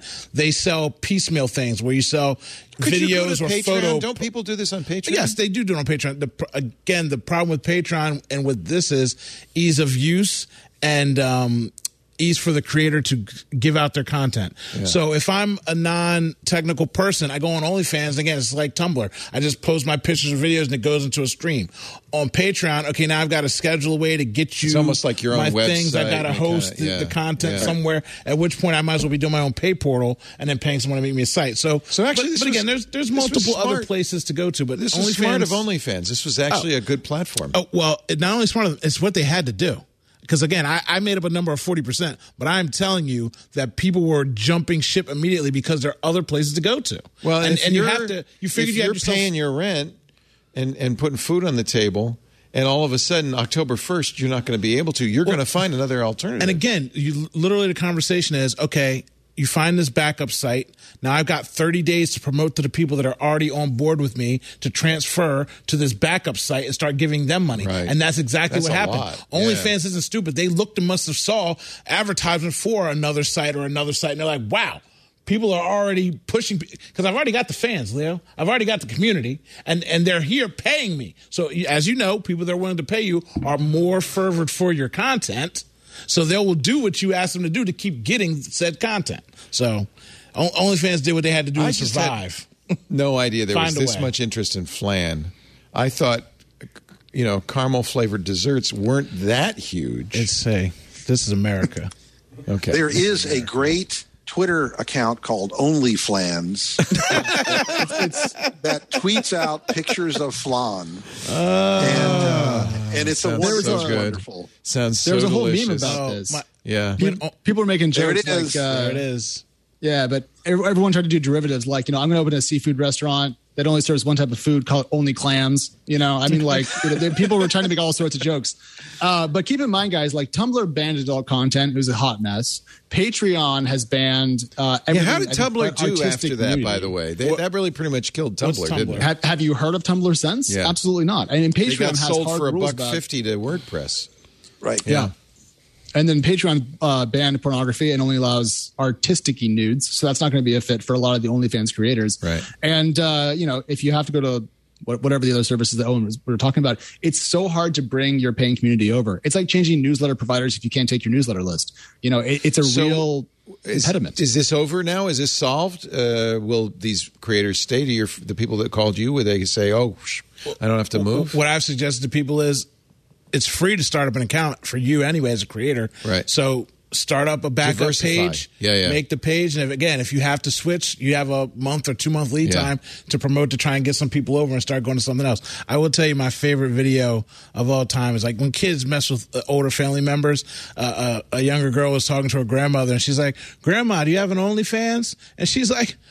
I can afford air conditioning. I haven't had OnlyFans since I was in grade school, and it's the cutest thing in the world. She's like, "No OnlyFans. We we use air You conditioning." know, us here." us Medicare folk, we we, Yeah, we yeah, have very limited understanding of this we, modern. we, we this use modern AC world. nowadays. No, Yeah. no, no OnlyFans. Good news. Uh, should we take a break or should uh, let's take a break and then we'll uh, give you some good news for people who wanted Windows 11 or is it? Our show today brought to you by WordTune. I, you know what? Writing is probably the most important. I know I'm a speaker, but really if you want to get your ideas together and communicate, writing is huge huge. But bad writing is a problem. Did you know every year U.S. businesses waste over $400 billion? That's almost half a trillion dollars because of bad writing. It causes confusion and misses the mark. It takes too long to get to the point, and it may even bind you to something you didn't want to be bound to. On the other hand, good writing helps businesses win and impress customers. It enhances brand perception and improves internal communication. It really is about communication. Strengthens relationships with critical partners. It's good for you too. If you're a good, clear, effective writer, man, the world's your oyster.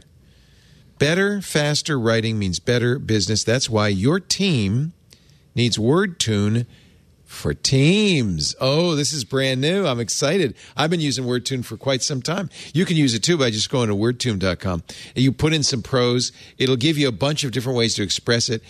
And even though I think I'm a pretty good writer and I like to write and I write a lot, I every time I use WordTune, I go, "Oh, that's a great. Oh, that's great. Great idea." And then I integrate it in. It goes way beyond simple spelling and grammar correction. It's the only AI powered writing tool that actually understands meaning and context and what you're trying to say. It gives you writing suggestions that help anyone achieve clear and compelling writing. And WordTune for Teams does it for your team in business. What a great idea. The ultimate writing tool to evaluate your entire team's writing instantly. I, I was blown away. I actually thought, oh no, I'm a great writer. I know how to write. I don't need word tune. And then I go, oh. Plus, you can say, make this more formal, make this less formal, make it more casual, make it clearer, shorten it, expand it. It has all sorts of settings. It's actually brilliant. You really feel like you've got a writing coach. When can your team use WordTune? WordTune enhances performance on any project. Everything from internal emails. Wouldn't it be nice if emails were clear, concise, and ex- and, and, and expressive? Press releases. How many bad press releases have we read? right? Yes. Sales outreach to customer services, support, so much more. When you're writing to a customer with a support email, ah, it would be so nice if they were clearly written, elegant, maybe maybe a little more casual, maybe a little. You know, you get to choose. You can use WordTune, tune up your words, right? Anywhere you're writing online. I mean, anywhere. Google Docs, Slack, Outlook, Web, WhatsApp. WordTune improves writing efficiency up to four times. It's faster and better. Get your team a discount when you go to wordtune.com slash twit. Give your team writing superpowers. W O R D T U N E, like tuning up your words like a piano.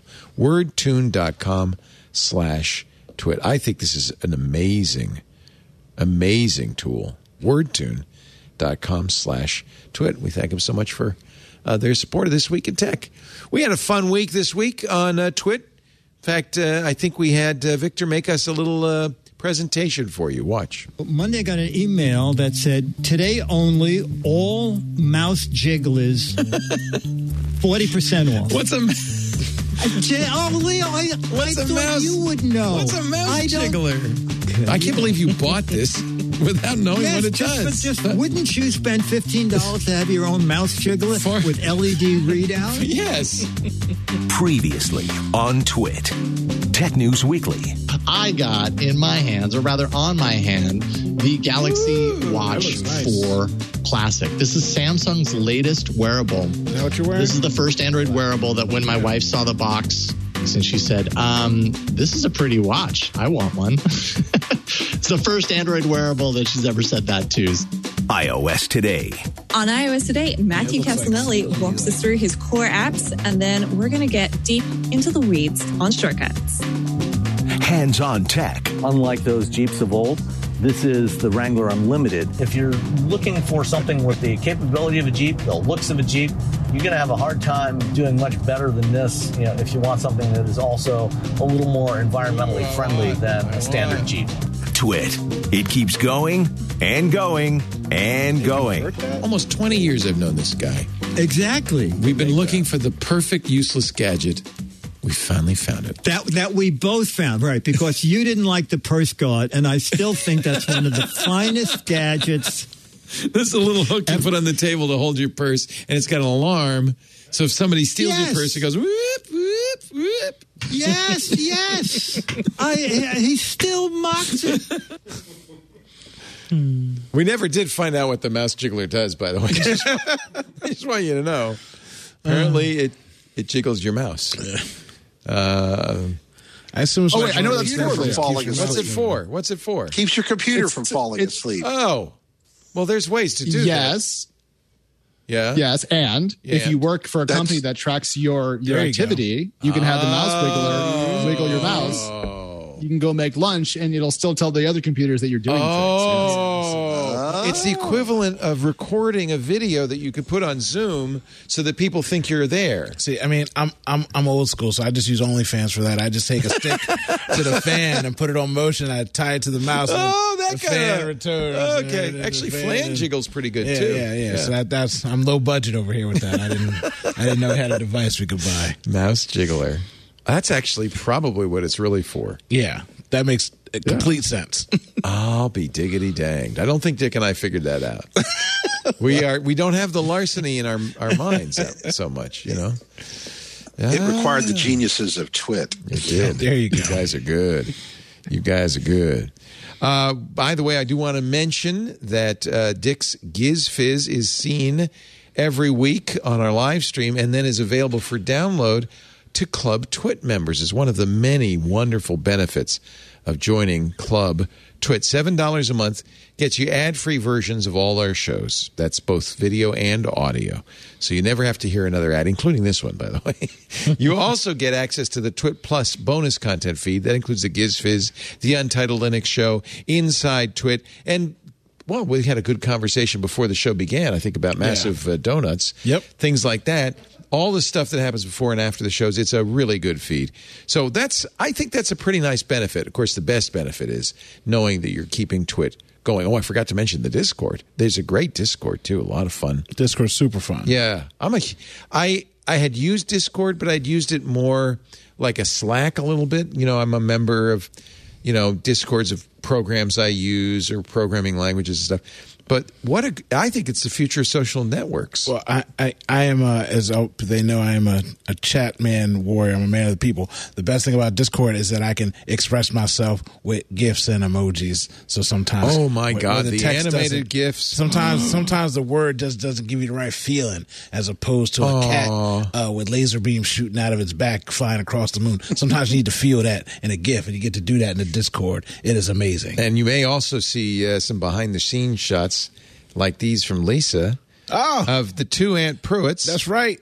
It's, I, I'm gonna I'm gonna call myself Ant Pruitt Light. I'm Look just- at that. You know what I mean? I just Look how big your I'm head just- is compared to Lisa's Look, head. hey, look, look! I'm saying, Look at that. And, and so, and, and, imagine the donut was bigger than my head. That's how. That's what I'm trying to tell Lisa people. could go through the hole in the I'm- donut. I'm trying to impress people how big that donut actually was. You Wow. know, it was a big donut. Yeah.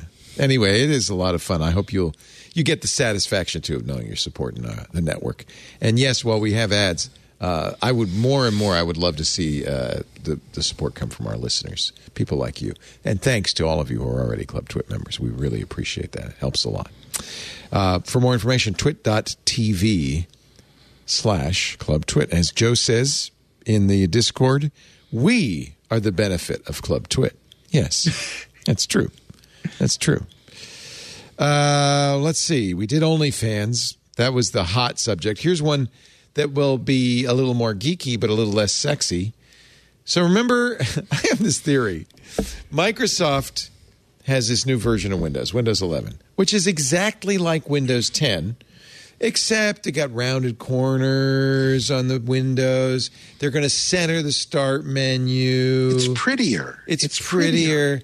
And I I know exactly. I could see this conference room meeting where the guy, you know, the executives are sitting around saying, "Well, yes, uh, so Satya, we got the new version Windows 11 Panos Panay, who is, by the way, now promoted to being on Yeah. the executive committee." Panos Panay says, "You know, we're going to do this. It's going to be." But is there anything new under the hood? No, no. It's the same. It's the same Windows, Satya. It's just we got rounded, and and Satya saying, "You know exactly what's going to happen. People are going to come on Twitter and say, I don't want that." give me some improvements. I don't want rounded corners. You're doing what? You're centering the start menu? Are you nuts? Why would you do that? And and, and Panos says, "Well, we got this idea. We'll tell them they can't have Windows 11. They can't have it unless they have a brand new eighth generation or later Intel processor and they have a TPU. You can't have it." and it changed the conversation. Now everybody's saying, I want Windows 11, but I can't have it. I'm mad as hell, and I'm not going to take this anymore. So the conversation completely shifted, right? No one said, I don't want a centered start menu. You knew they were going to say that. No one said that. They said, Why can't I have Windows? I, I have a, my computer's only three years old. And, Satya said, Yeah, but that's going to create some upset. No, no, no. Satya, Panos says, I got this. Three months later, we'll announce you can all have Windows 11. We changed our mind. And then we've dodged the bullet on the centered start menu. Everybody's happy. And that's exactly what happened this week. The Microsoft had a briefing. They didn't invite me. Did they invite anybody here? No. They I don't cover Microsoft anymore, but Leo, can I just say before you get into the important stuff here, that was a terrible Panos Panay impression. I know Panos, and No, that was more just- like, I'm all pumped up about this Windows 11. I'm so pumped. it's so great. gonna drop a I, surface I, now. I was It's waiting for him gonna fist bump like a Windows. uh. All right, I admit I wasn't. Is there- I wasn't doing impressions. I was more. It's a thought yeah, experiment. yeah, Yeah, it's like the one man show. Leo does Microsoft. I mean, I don't know what the hell that was, but it was very interesting. But that's is my And I- theory: is that they had this problem because they really Windows 11 is garbage. It's nothing. I want it. Yes, I want it. you do oh, No, because you can't it. have it. You it. can't handle the 11. No, no. Hear, hear me out. Hear me out. Windows 8 was an attempt to do something that didn't work. Was to bring you know tablet and desktop together in one OS. Didn't work out. All right, fair enough. Windows 10, fantastic. Big Windows 10 fan. Use it every day on my gaming machine. Yeah. love it. You don't need But anything you know else. What? Yeah. it could it could it could do some polishing. It's a little like the start menu is kind of gross, and you know there's some things about it that I don't love. And it, it looks like Windows 11 is going to have the same like rock solid base of like security and Yeah, they're not it changing just anything. Works really well. And, well, Right. there was one other thing, which is there's an, a redesigned Microsoft Store, and they're going to have Android apps in there, which I don't think is going to get anybody going. Oh, I got to have that. I mean, I think it's, it's a cool idea, benefit. though. it's a small benefit. Android apps, really? Look, I, I, at at this point, if you're not stealing stuff from Apple and integrating it into your system, you're behind on that respect. As opposed to where Apple does things where the exact opposite. They give you the same thing for 19 years and then they're like, "Oh, we in- reinvented waterproof phones." When everybody's had a waterproof phone for the last 5 years. But when they do it, it's magical. Windows is doing the exact opposite. Yeah, we, we, we, we're going to do some magical stuff in the future, but you, you can't have it yet. So when you get it, you'll find out how, oh, the corners around it. Okay. So aesthetically, it looks better. I guarantee you, all of the talk would have been about centered start menu. Yes. Like why? And by the way, it's easy to put it back to the left, but it's like, Right. what's the point? Why do you do that? That's just what is So that? it- that, it- just, that just you- you're just messing with my muscle memory now. But so so Android Leo in Games. in this later this year I'm going to buy a new laptop. My I've got a 2014 MacBook Pro and I'm not going to be able to run the next version of the Mac OS and I've been thinking about replacing it with uh, a Windows machine, a game Windows gaming machine. And and I was kind of on the fence about it, but having seen Windows 11, I like the way it looks so much and the way Oh. it behaves. Maybe they're going it's after the Mac just- crowd. Yeah. it's- well, it looks like a Mac. I mean, it, it it's does. very similar. The No, design that's language true. is very similar, and so I think it's. I, I, I agree with Alex. I think it Windows 10 needed a facelift. They've done it. They've done it in a way that I think probably Apple should do with Mac OS. They talked about. You know, with Big Sur, how how how it was an overhaul. Not really. It's still kind of like gray with buttons and um, and I think that you know uh, Windows 11 is is a lot bolder in terms of like a facelift, but it is a facelift. But And- but for a user experience, that's good. Yes, Dwight, you're right. But also, it has better multi monitor support and it has some gaming stuff that's going to make games load a lot faster, which matters to me. And I think it has widgets, which I've wanted back since Vista. Oh So boy, for there's an improvement. Widgets are Hey, back. Hey, hey, oh. hey, you can talk all the trash you want, but I'm still going to be a happy, happy boy Yes. with my Windows 11. Yes. And I don't care what any of y'all nerds So- think because this nerd And is excited. so- and so the other shoe dropped 32 this to week. 42. He talking about widgets. Okay, you're 42 now, Alex. You're talking about. I'm actually widgets. 719. I just watched you age 10 I 10 like years. my widgets. I think So- every so- computer should have widgets. They, they So, so. Leo, let me add Leo, let me add one, one more thing about this. You mentioned the Android apps and that nobody, you know, nobody's interested in that. Uh, we had a surprise. I helped um, that that weather site, that Houston weather site that I mentioned, Space City Weather earlier. Yeah. I helped them develop an app. Their users had wanted an app, so they asked me to project manage it, and we put it out. And it um, and it came out just a little bit after the M1 uh, Macs landed. And one of the things we discovered in looking at the analytics after it launched is that there are a huge number of people running this iOS app. It doesn't work on it. It doesn't look good on an iPad. It's not designed for an iPad. On their M1 Macs, it gets a lot of launches on it, which kind of amazed me. I thought nobody was doing that, but it gets used there. And I suspect that the Android uh, launch on Android capabilities on Windows 11 may actually uh, be more valuable than people realize. Yeah, all right. You wait and see. We'll talk next year. See how many Android apps you've installed on your Windows 11 machine. Six. Because well, if you have if you have a if you have an Android phone and you've got apps that you love and you can't really find the equivalent on what would that be besides this useful. weather? This Houston. I don't know. I'm an iOS user, yeah. but I mean Games that's and the so thing. forth. Okay, Yeah, but al- they all also, they all look like um, they all look like they're on a phone. They're it's not. You're not going to want them. Trust me. Okay, to be clear though, do we all think that the work that Microsoft has done to bring Linux and Windows a little bit more close together is pretty cool? Yeah, but you I still do. get I'm that gonna- with Windows 10.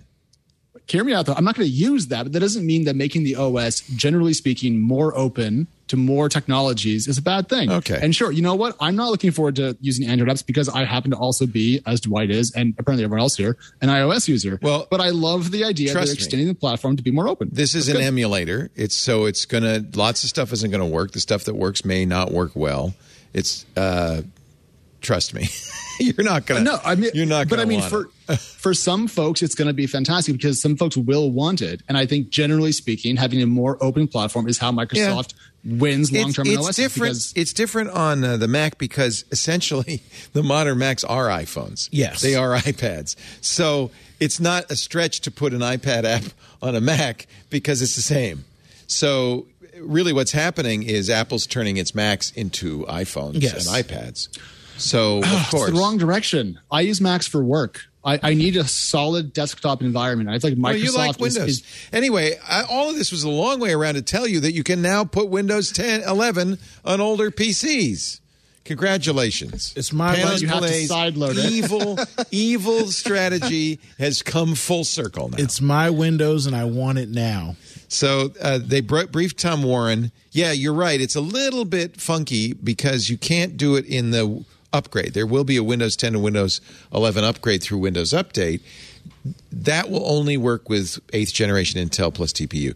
But if you have an older machine that is quote not compatible, and this was part of the problem was what do you mean not compatible? It runs. It's going to run perfectly well. It's an arbitrary distinction that Microsoft just said, well, no, it's not going to run on these older machines. Well, now, in fact, we know it is because you'll download an ISO of Windows 11 and you can install it manually, and it and it should work. It's not going to uh, it's not going to say you can't install it. Now, there is a, a big question mark. They didn't mention this during the briefing, but Tom Warren says after we published this post, Microsoft reached out to tell us that systems that are upgraded this way may not be entitled to get Windows updates, even security updates, Ugh. Which would make it really not a good choice. No. You'd have to do a new ISO install each time there was a major update. right. um, I don't know. I think this is I. I think this is all in flux, and when Windows 11 comes out, most people will do as Windows users have done since time immemorial: get the new version of Windows with a new computer. Yes. Yeah. That's what people do. Here's the here's the problem with this entire conversation that we're having. Um, My poor imitation is- of Panos Panay. I know. no, no, no, that was actually that was hilarious. I'm just glad Mike I didn't do it because Microsoft would call me and be like, uh, "What the hell was that?" Um, and I, I'm glad I'm. Not, you, you can text Owen, just don't call me. Exactly. Um, all OSs that I use seem to have ossified. They have stopped really evolving. Uh, think about your true. iPhone, Yeah. it's the exact same grid of apps, and the phone, the camera's gotten better, but it still is not very good at phone calls, and it's really great at Twitter. That's the same phone I've had for like 10 years with that. That's fine. It's good. You know, Windows is trying to find a way to be more open and retain its Windowsness. I, I just, I'm not that mad about it, frankly. You know, and I, I go for I it. love it. They're putting Linux on it, but I really think that you want Linux, not Windows, personally. But Yeah. it's just my Well, bias. The, the average consumer does not want Linux. They want a pretty Windows. Like, and they're fighting against pretty Macs. Average that, consumers so. should not be buying Windows. I can't tell you how many calls I get to the radio show from people who say, I got a call today, wonderful, lovely woman, an older woman, probably my age. I keep getting this pop up from McAfee saying I need to renew my subscription, but I don't have McAfee. I don't. So How again- do I get rid of that? So I and I, and half an hour later, I still haven't really explained to her how to get rid of it. You, you make me mad because yes, there's there, maybe there's a cutoff for age, but in It's not general, age. No, no, like, it's it's normal. No, it's not no because most people need power and freedom and not be walled into this Apple. I- As I'm using Apple device, I'm going to close this. Thing I'm not recommending a Mac either. because I would just- suggest a Chromebook or an iPad, and then a if you're Chromebook. yes, Who- what, what do you? I own a Chromebook. They're they're fine for browsing, but you can't do anything with them. They're lovely, what I call a couch Chrome- a Chromebook. what do you want to do? What are you designing rocket A ships? Chromebook is like using a weed whacker to cut your grass. Oh yeah, you can get the job done, but I mean, I'd rather have a lawnmower. Like, what are we doing? I'm, open, I'm opening back up this Apple But thing I using an and rant. iPad. Look, again, I I'm not a perfect person. Is that because you're traveling? You didn't want to bring a big computer No, with you? it's because I'm an American citizen, which makes me a trash panda. I fully understand what's wrong with Apple, but there is a great consumer base. Like Leah, all she does is play all these games. All her friends need PCs. They're not gaming on Macs. That's not the life that they're living. You can't live a life like that. So there's a, there's a whole Yeah, all right. ecosystem If of you're how a you're supposed gamer, to live. I agree. If you want to play the latest Skyrim or Cyberpunk Or if you want 2077, to process get a 4K Windows or machine. 8K video and you don't want to spend a No billion one's doing dollars that doing it. either. Huh? What are you talking about? My phone's everybody's process. Have you not looked at YouTube and OnlyFans? Everybody's got 4K. And this Uncle is all enthusiast stuff. And I think any enthusiast should get any operating system they want. Oh. I don't disagree with you. I'm just saying normal people who want to do some banking, check their email, and shop at Amazon, they don't need. If you're over the age of 55, all you need is a Chromebook. if you're 25, if you're 25, you're not doing anything that you need a Windows machine for. You, it's been It's a long gamers. It's been a long day since you've been 25. They need things, Uncle Leo. they need things. Alex, tell them. Tell them the 25. You're, you're the closest one to it, Alex. Tell them so- what the so young kids need. First of all, I don't entirely endorse the, the, the disses that just happened because that was brutal. Um, but I will say, Leo, I think that the, the, the thing that you're missing slightly is that the um, the Gen Z folks are incredibly creative. They make stuff. Okay, and I so think they're going creators, to. but but I mean honestly, maybe an iPad would be a better. We are all creators. Absolutely not. We No? are all creators. this thing But a doesn't lot do of them anything. just make it on their phone. You know, Right. a lot of all of TikTok stuff is done on the phone. It's not done uh, on a computer. My son has 6.6 million views of his last TikTok video, and he does it on his phone and his Mac, but he uses Final Cut. But still, So he needs a a desktop environment that you cannot have on a Chromebook. yeah. you know? But he's but how many? I mean, is that everybody? Chromebook is worthless. Every, Chromebook is worthless. Chromebook is this is the spiciest conversation I've ever been on. Wow. This Just, just get is yourself a. Chromebook. What do you What do you need to do? Go to AOL.com. What do you What, what, what, most what, what are we people doing? You, you, are Yahoo? doing that. They're they're they're getting email. They're surfing the net. They're doing their banking. They are download safer. two pictures and their laptop explodes. They've only got. But here's the Oh, thing. Jesus, Oh, and you got to calm you're down. a man, creator because or a I used gamer, to I agree. I used to work for AOL, and I'm about to work for Yahoo. So peace, man. That- Wait a minute. that- that's me. No, TPG is Yahoo. Google 'em. Wait a can minute. Google 'em. The people buying you are Yahoo. No, no, no, no, Apollo no. is Ap- Yahoo. No, Apollo is buying Verizon Media Group, which is Yeah. a rebrand of Oath, which was the combination of Yahoo's carcass and AOL, and they're rebranding the new thing But as you're Yahoo again. But TechCrunch will not be Yahoo. Oh, they're branding. They're calling it Yahoo. Yes, so so I I will be working for a subsidiary of Yahoo, which will be a subsidiary of private equity. Wow. But that's great because I they can still get there on a Chromebook. Right. They're, The problem with you the on? Chrome here's the hey, so here's the problem with the Chromebook. The problem with the Chromebook is yes, you can do email, yes, you can use Twitter, yes, you can do all these very basic things, but at any point if you make the choice to do more, the answer is no. no, And you What to don't what? want to hear no. You don't want to hear no if you want to learn or learn how to or do Photoshop. You don't want to hear no if you want to do Final Cut or Premiere. You don't want to hear no if you want to play uh, the latest Far Cry on a computer instead of a console. You don't want to hear no. A Chromebook tells you no, and that's why you don't want a Chromebook. I, I just want to make Amen. a collage book, and I can't put more than fifteen pictures. You can on the totally do it. You just you guys just can't figure it out. That's all. Oh, and you can totally Well, do everything I mean, you want to do. I, I could call the tech guy and get it figured it's a out. but I- lot more secure.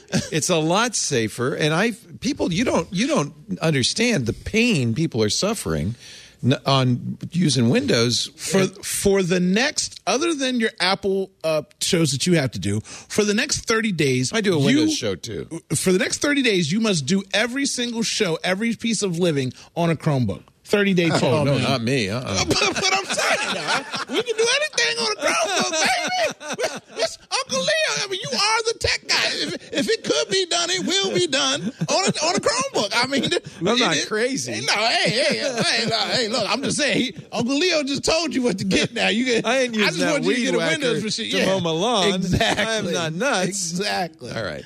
I, I own a Chromebook. I stand corrected. I love it. Chromebooks are great couch laptops if you don't want to use an iPad. I like to have a keyboard. And so but if I want to watch YouTube on the couch, it's great. But that's all it is. It's merely for lightweight consumption. That's not a computer. I don't think That's a lot a- of students are going to It is a computer. It's just not a very capable one. No, fine, fine. I'll, I'll allow that. We, can, we can move on now. But I, I'm glad we had this very enlightening conversation. I'm sure we've changed a lot of minds. All, all three of us are going to get into trouble by Chromebook. We're all going to get the text messages. No, they don't Uncle care. The They're selling them like they sell them like uh, there's no tomorrow. They I don't know. care what you guys say. Yeah, all the schools for in school learning. That was Yes. what they dished out to everyone because Yes. it had a webcam and it could Because do. If you something. have a IT does not Chromebook, you want to. Because IT does not want to support a thousand Windows machines. They're terrified. I don't blame them. Only if they're running Windows 8.1. Where, where's I Lisa? believe not my that to your choice. staff. Where's I- with the black I car am, when we I am need her? not She- making the What editors use 8.1. That's not my What choice. are we? What are we doing here, folks? What are we doing? Our show today, let's take a break. Our show today brought to you by ZipRecruiter. I am very happy. If you are hiring, I thank you. God bless you. Actually, I see nothing but help wanted signs all over the place these days. That is the worst way, by the way, to hire for a job. You're hoping that the perfect employee is going to walk by, see your sign, and apply. When you could go to ZipRecruiter, amazing. You could go to ZipRecruiter, post in, in a minute to 100 different job sites because one post on ZipRecruiter goes to 100 plus job sites, social media like Facebook and Twitter. It gets your ad out there to everybody. and and and that means you're more likely to reach that one person who's going to be the perfect employee. Uh, according to Forbes, nail salons are hiring, gyms are hiring, moms and pop stores are all set to go on an epic hiring spree in the coming months because they're opening and there's huge pent up demand. I mean, I cannot wait to get my toenails done. I know you feel the same way.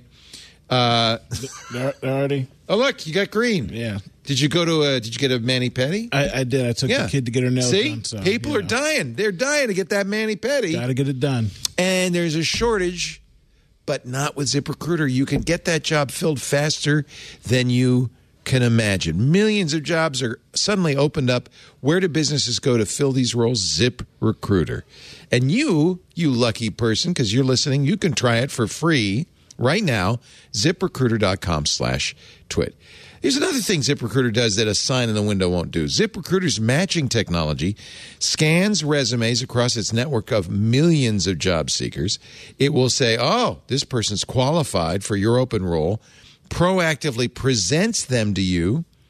You can review the recommended candidates and you say, that one's good. You can invite them to apply for the job. You say, that one's no good.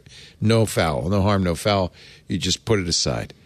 But this encourages them to apply faster because they heard from you. And according to ZipRecruiter internal data, jobs where employers invite candidates to apply get two and a half times more candidates. It's so effective that four out of five employers who post on ZipRecruiter get a quality candidate within the first day. Actually, we use it, and it's usually an hour or two. And I always love it because Lisa's always skeptical. She says, "Oh no, I got to fill another post. Oh no, I don't want to. Have, I'm going to have to do it." I said, "Lisa, just ZipRecruiter." And within you know, within an hour, she's going, "Oh, look, there's a great candidate. Oh, there's another great candidate. It's amazing." Right now, you can try it absolutely free. ZipRecruiter.com slash twit. Please use that address so they know you heard it here. That's how you get the, the free trial. ZipRecruiter.com slash TWIT. ZipRecruiter, the smartest way to hire. Thank you, ZipRecruiter. Hire this guy, okay? Somebody. hire this guy. I'll tell you when the posting goes up. You I appreciate would- you. We'll see if they recommend you to us. They probably won't. Alex is vouching for me, so I'm good to go. Oh, good. Um, all right. Let's see. Did we get everything? Let me see. Wait a minute. There's more. Are you finally doing Twit After Dark? No, he make it. He's making it up. He's trying to make it. Oh, we talked. Didn't we talk about that years ago on? Oh, some Oh, I talked on about the a lot of stuff. Here, here's the thing. I'm I'm here to talk to the boss today, so I'm going to make it happen. oh, you're going to talk to I'm- Lisa. I'm, talking to the boss. Black cards, twit after dark, Twit oh, after we're black gonna- cards. We're gonna we're gonna figure it all out. Yeah, I I, realized for a long time I've been talking to the wrong person. You Yeah, know, come- coming on the show, hanging out with I this got no guy. power around I mean, here. I don't know. I, Yeah. just- I don't know what I've been doing, wasting my time over here. yeah, yeah. hey, what do you say? I see you wrote an article about this, Alex. What do you think about? It's so interesting to watch companies that were saying come back to work, saying, "Whoa, hold on." Apple's now saying, "Yeah, probably next year, but we'll let you know." Yeah. Um, I wonder if there's a new future where people are working remotely in almost every case. What do you think? Yeah. I think I think that is the case. I mean, so I talk to a lot of early stage technology startups, you know, companies with two, three, five, seven employees. And in the last, you know, 18 months, they've all become essentially default remote. They have a couple people in City X and they have a couple people country Y, and they just kind of hired where they can. It's a hard talent market, and uh, folks are online everywhere. And so to me, these big companies that are thinking they're going to be able to just command everyone to start commuting again and living in certain areas are kind of insane because those same employees have more job opportunities than ever. And if they're in demand at the company, at the big tech company, they can get a job anywhere. And so I, I think it's a losing battle to say that uh, you have to go to an office. And I think especially for smaller companies that are raising capital out there, you know, selling shares to raise money to build their stuff, why would they spend that on rent? It, it seems very archaic to me. Here's another data point. That- that- Housing prices in this area, which is an attractive uh, outside of the city area, have gone through the roof because I think a lot of people who work in San Francisco are saying, "I don't have to be here. I can live in uh, in Petaluma or Marin or or Sonoma or Napa." Well, to what Alex just said, the basic point too is the larger companies. I'm I'm in a 12 year lease, Leo. I can't just not have people in this office because I'm a big company and I've, I'm paying these leases. Smaller companies, yes, they can transfer 'Cause and they're say- already they- nimble and- yes. yeah, and yeah. so for smaller companies, say, okay, we figure this out. This is working for us. It's great. Why waste money on rent?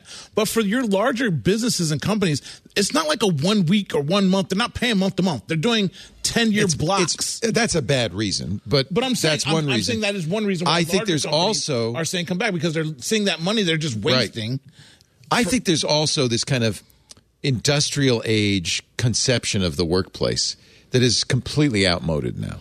That you, we got an assembly line, and you have to sit there, and you have to put widget A in socket B, and and even if you're an information worker, you're still acting as if you're on the assembly line. If your business doesn't have ten meetings a day, what are we doing? Exactly. and so, and I don't. I think it's bad for work. I think it's bad for employees. But but bosses, and I'll you know, as a boss, I I kind of understand this. We want to look at our guys working. We want to know that they're doing something. And so this is very antiquated. This is this is industrial era thinking, not information age. I mean, I, I can't speak for myself, but as Ant Pruitt, I can say that I've been doing a lot of side fun at home. Where I'm on the I'm on the dime, Uncle Leo. I'm just saying, I'm out here doing. Uh, did I mention that lot of fun OnlyFans has seven hundred percent increase Hey, look, in the uh, pandemic? Look, I'm just saying. did, I, did I mention a lot, that? A lot of people working from home. What, what else are you going to say, Alex? Oh no, no, I'm just you know thinking about the the, the workspace and getting stuff done and all that. I, I used to live uh, half in Providence and half in San Francisco, and I was on kind Oh, of a two God, I week, that. schedule. Yeah. yeah, yeah, for years. And so I, I literally lived the working in the office and then working at home dynamic. And it's amazing how much more I got done at home because I wasn't walking to a bus stop, taking a bus downtown in SF, going into an office, making coffee, talking to a couple of colleagues, then getting started. I just walked to my desk and I start work earlier now. I've never actually never worked more than during the pandemic, and I've never been so productive. And so to me, like the the argument that bosses need to physically look at you is silly because they didn't anyways. When I was in the office, all it did was make my life worse. And because we don't have offices in our office, we just have rows of desks. It's a miserable place to be. And so I, I, I'm annoyed it took a pandemic for us to realize that we didn't have to do this, but here we are. And I think if you look at the young tech companies, they show you the future of management to some degree. Google did back in the day.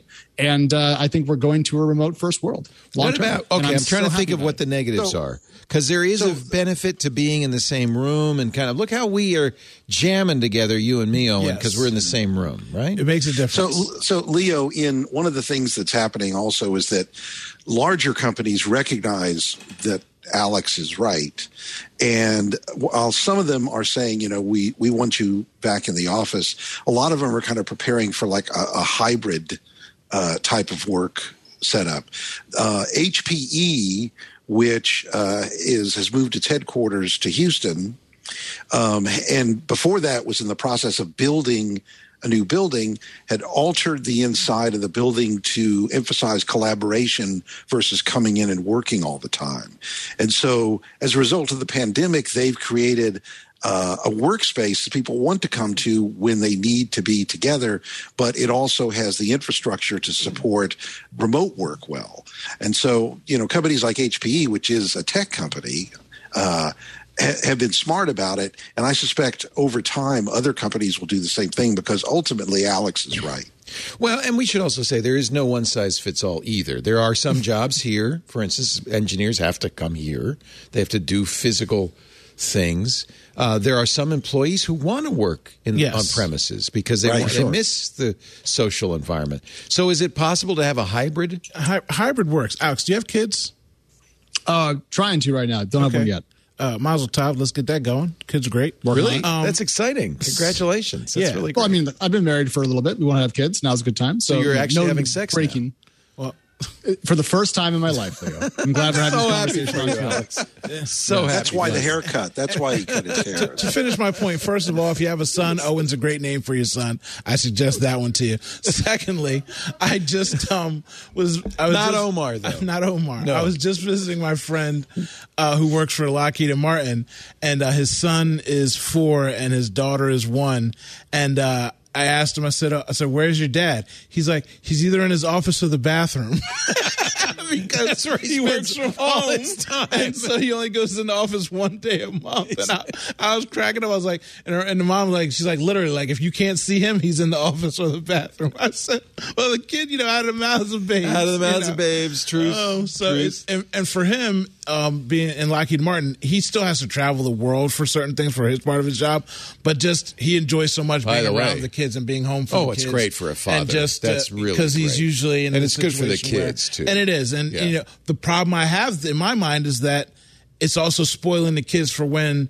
He has to go back because I, I've always lived a fluent lifestyle. I've been able to pick my kid up every day after school. I coach all her sports and stuff. nice? And so, and Yeah. just being a, You're a a great present, dad, by the way. just- you I- tell when you see Aaliyah. I, I appreciate it. I. I, I, I only got one real job, and that's doing that for her. So, but it, it does make a difference as opposed to her friends whose dads can't ever even come to a game or practice, Right. and it does. So, being a parent of mother or father and being in the household and getting things done and still being in the general area in case there's a family need or emergency is great. And a hybrid hybrid situation would be the best. It seems more situation civilized. because it is great seeing you. I've I've been talking to Ant for years. I mean, Is I this the first time you met? First time we've ever met. Oh, I, wow. I, we call each other two o'clock. That in the morning explains why I've never seen the two of yeah, you at the same time. I mean, uh, time. we- I mean, Yeah. We we spoke at the Black Caucus. We're, we're, weren't allowed to join forces at the same time till now. But I mean, I've talked to him so much. Like I feel like I know him, and I that's know. great. And it's Yeah. virtual and all the visual things. Well, we that's another thing that's But being in presence makes a difference. We do have technologies that that for the first time ever make it possible to, for this to get done. Yes. I mean this is something relatively new. When- Whenever my daughter gets down, I remind her I had to ride my bike 12 miles to see a girlfriend when I was down. I couldn't call and FaceTime. I couldn't see anybody. And even on phone, we had regular phones. I had to wait to some of the line wasn't busy. You know what I mean? Like, so you're living in a world where you can actually see your friends, get into little group things. They're playing games together. They're streaming. So even though so they're what not are, there's got to be some there's- downside. What is the downside to this? Ah, mentorship to some degree, invisibility. Mentorship. visibility. Uh, it's what's going to happen to inner to cities, which uh, really, I mean, commercial real estate's going to collapse. Yeah. Um, by the way, airlines. You talk about business travel, but we already are seeing business travel die because companies realize we don't need to spend the money to do this. We've got Zoom. So actually, Leo, that's not that's not bearing out the way you and I thought it was going to. I was talking to the CEO of a travel technology company. I forget if it was Trivago or someone else, but I was like, you know, what's going to happen to business travel when we're all remote? We don't go anywhere. And he was like, well, actually, it turns out that companies that do go remote are flying their employees out for you know two three times a year, kind of get-togethers to do this in-person stuff. And so this person, the CEO, I just forget who it was, um, actually was kind of bullish on the future of business travel. So there, there's there's another side to that argument that I didn't initially foresee. Uh, yeah, but you know, getting uh, 100 employees to fly to Hawaii for a treat once or twice a year is not the same as sending your salesperson out five days a week. And I mean, Oh, and yes, for air- sure. And I have to tell you, uh, air, airlines. I know now, even though commercial travel's going up with uh, for tourists, are hurting because of business travels dying. Yeah, I mean, face to face, especially in sales, being in someone's presence makes a huge difference. It's just like anything else. I can hang up on I you on the guess so, phone. yeah. I can zone out on a Zoom, but when I'm in your face and I'm selling, like the person. Ha- Half of sales and marketing is the person's belief in their product, which is getting you to believe it. And there is something to be said about In being in the All right. in Yeah. space to see that. So maybe you're not flying out ten times a week, but when there's a big deal to be made or there's something to impress upon somebody, you would want to put somebody face to face. So I understand Yeah. why they could be bullish on it. I guess we'll have to wait and see. How No, about how about uh, conferences, conventions, big meetings? We're going to do those still, or those are those CES wants to have uh, wants to January. And Ant's going to go. I went to one CES and I never wanted to go again. oh, you are Ant Pruitt. Now I know it's not Ant Pruitt sitting no, next no, to me. I'm, I, Ant I- loves I- CES. Who's, who's behind that mask? Scooby Doo. I knew it was you. Um, yeah, it's again great experience for me to see all the people, see all the things. But I'm like, man, we are really like sardine canned up in here, and it's just. I, it's just I tell you, I'll be a little bit gun shy of getting into a big crowded space with a lot of people. Yeah, Even- I'm, I'm not ready for it yet. In my in my mind, that Yeah, just I would not like do it. being dunked. on with CES, uh, CES is going to happen in January in Vegas. Maybe, Yeah, maybe. maybe. Yeah, Yeah, we'll see. Here's the thing, though: as long as people still have corporate cards and like to drink and gamble, Vegas will still have conferences. But see, that's the point: is that our companies going to continue to subsidize that kind of spend? That's expensive. Uh, I think the answer is yes sales? because they're going to have savings in other places. Yes, sales and, and marketing are still going to do their thing, and I don't think that's going to change up everything. So th- my remote argument is more about like, are we going to see 500 developers driving across Cupertino to arrive at, at an office park to write some hmm. code? Probably not. But yes, there will be in-person talent for people making hardware and people doing camera work and lots of stuff. But I mean, I think the general bias is going to go from in office being the thing that everyone does to remote slash some hybrid component. And I don't know exactly what that looks like, but to me, the trend line away from the old world is very clear. And that is exciting because I'm a remote worker for a SF based company. I Right, would like to keep my right. job. So There is, uh, it's interesting to see the lag between virus information and the response time. CES, for instance, oh, this is exciting. We're going to have CES. Proof of vaccination will be required. See, it's going to be fine.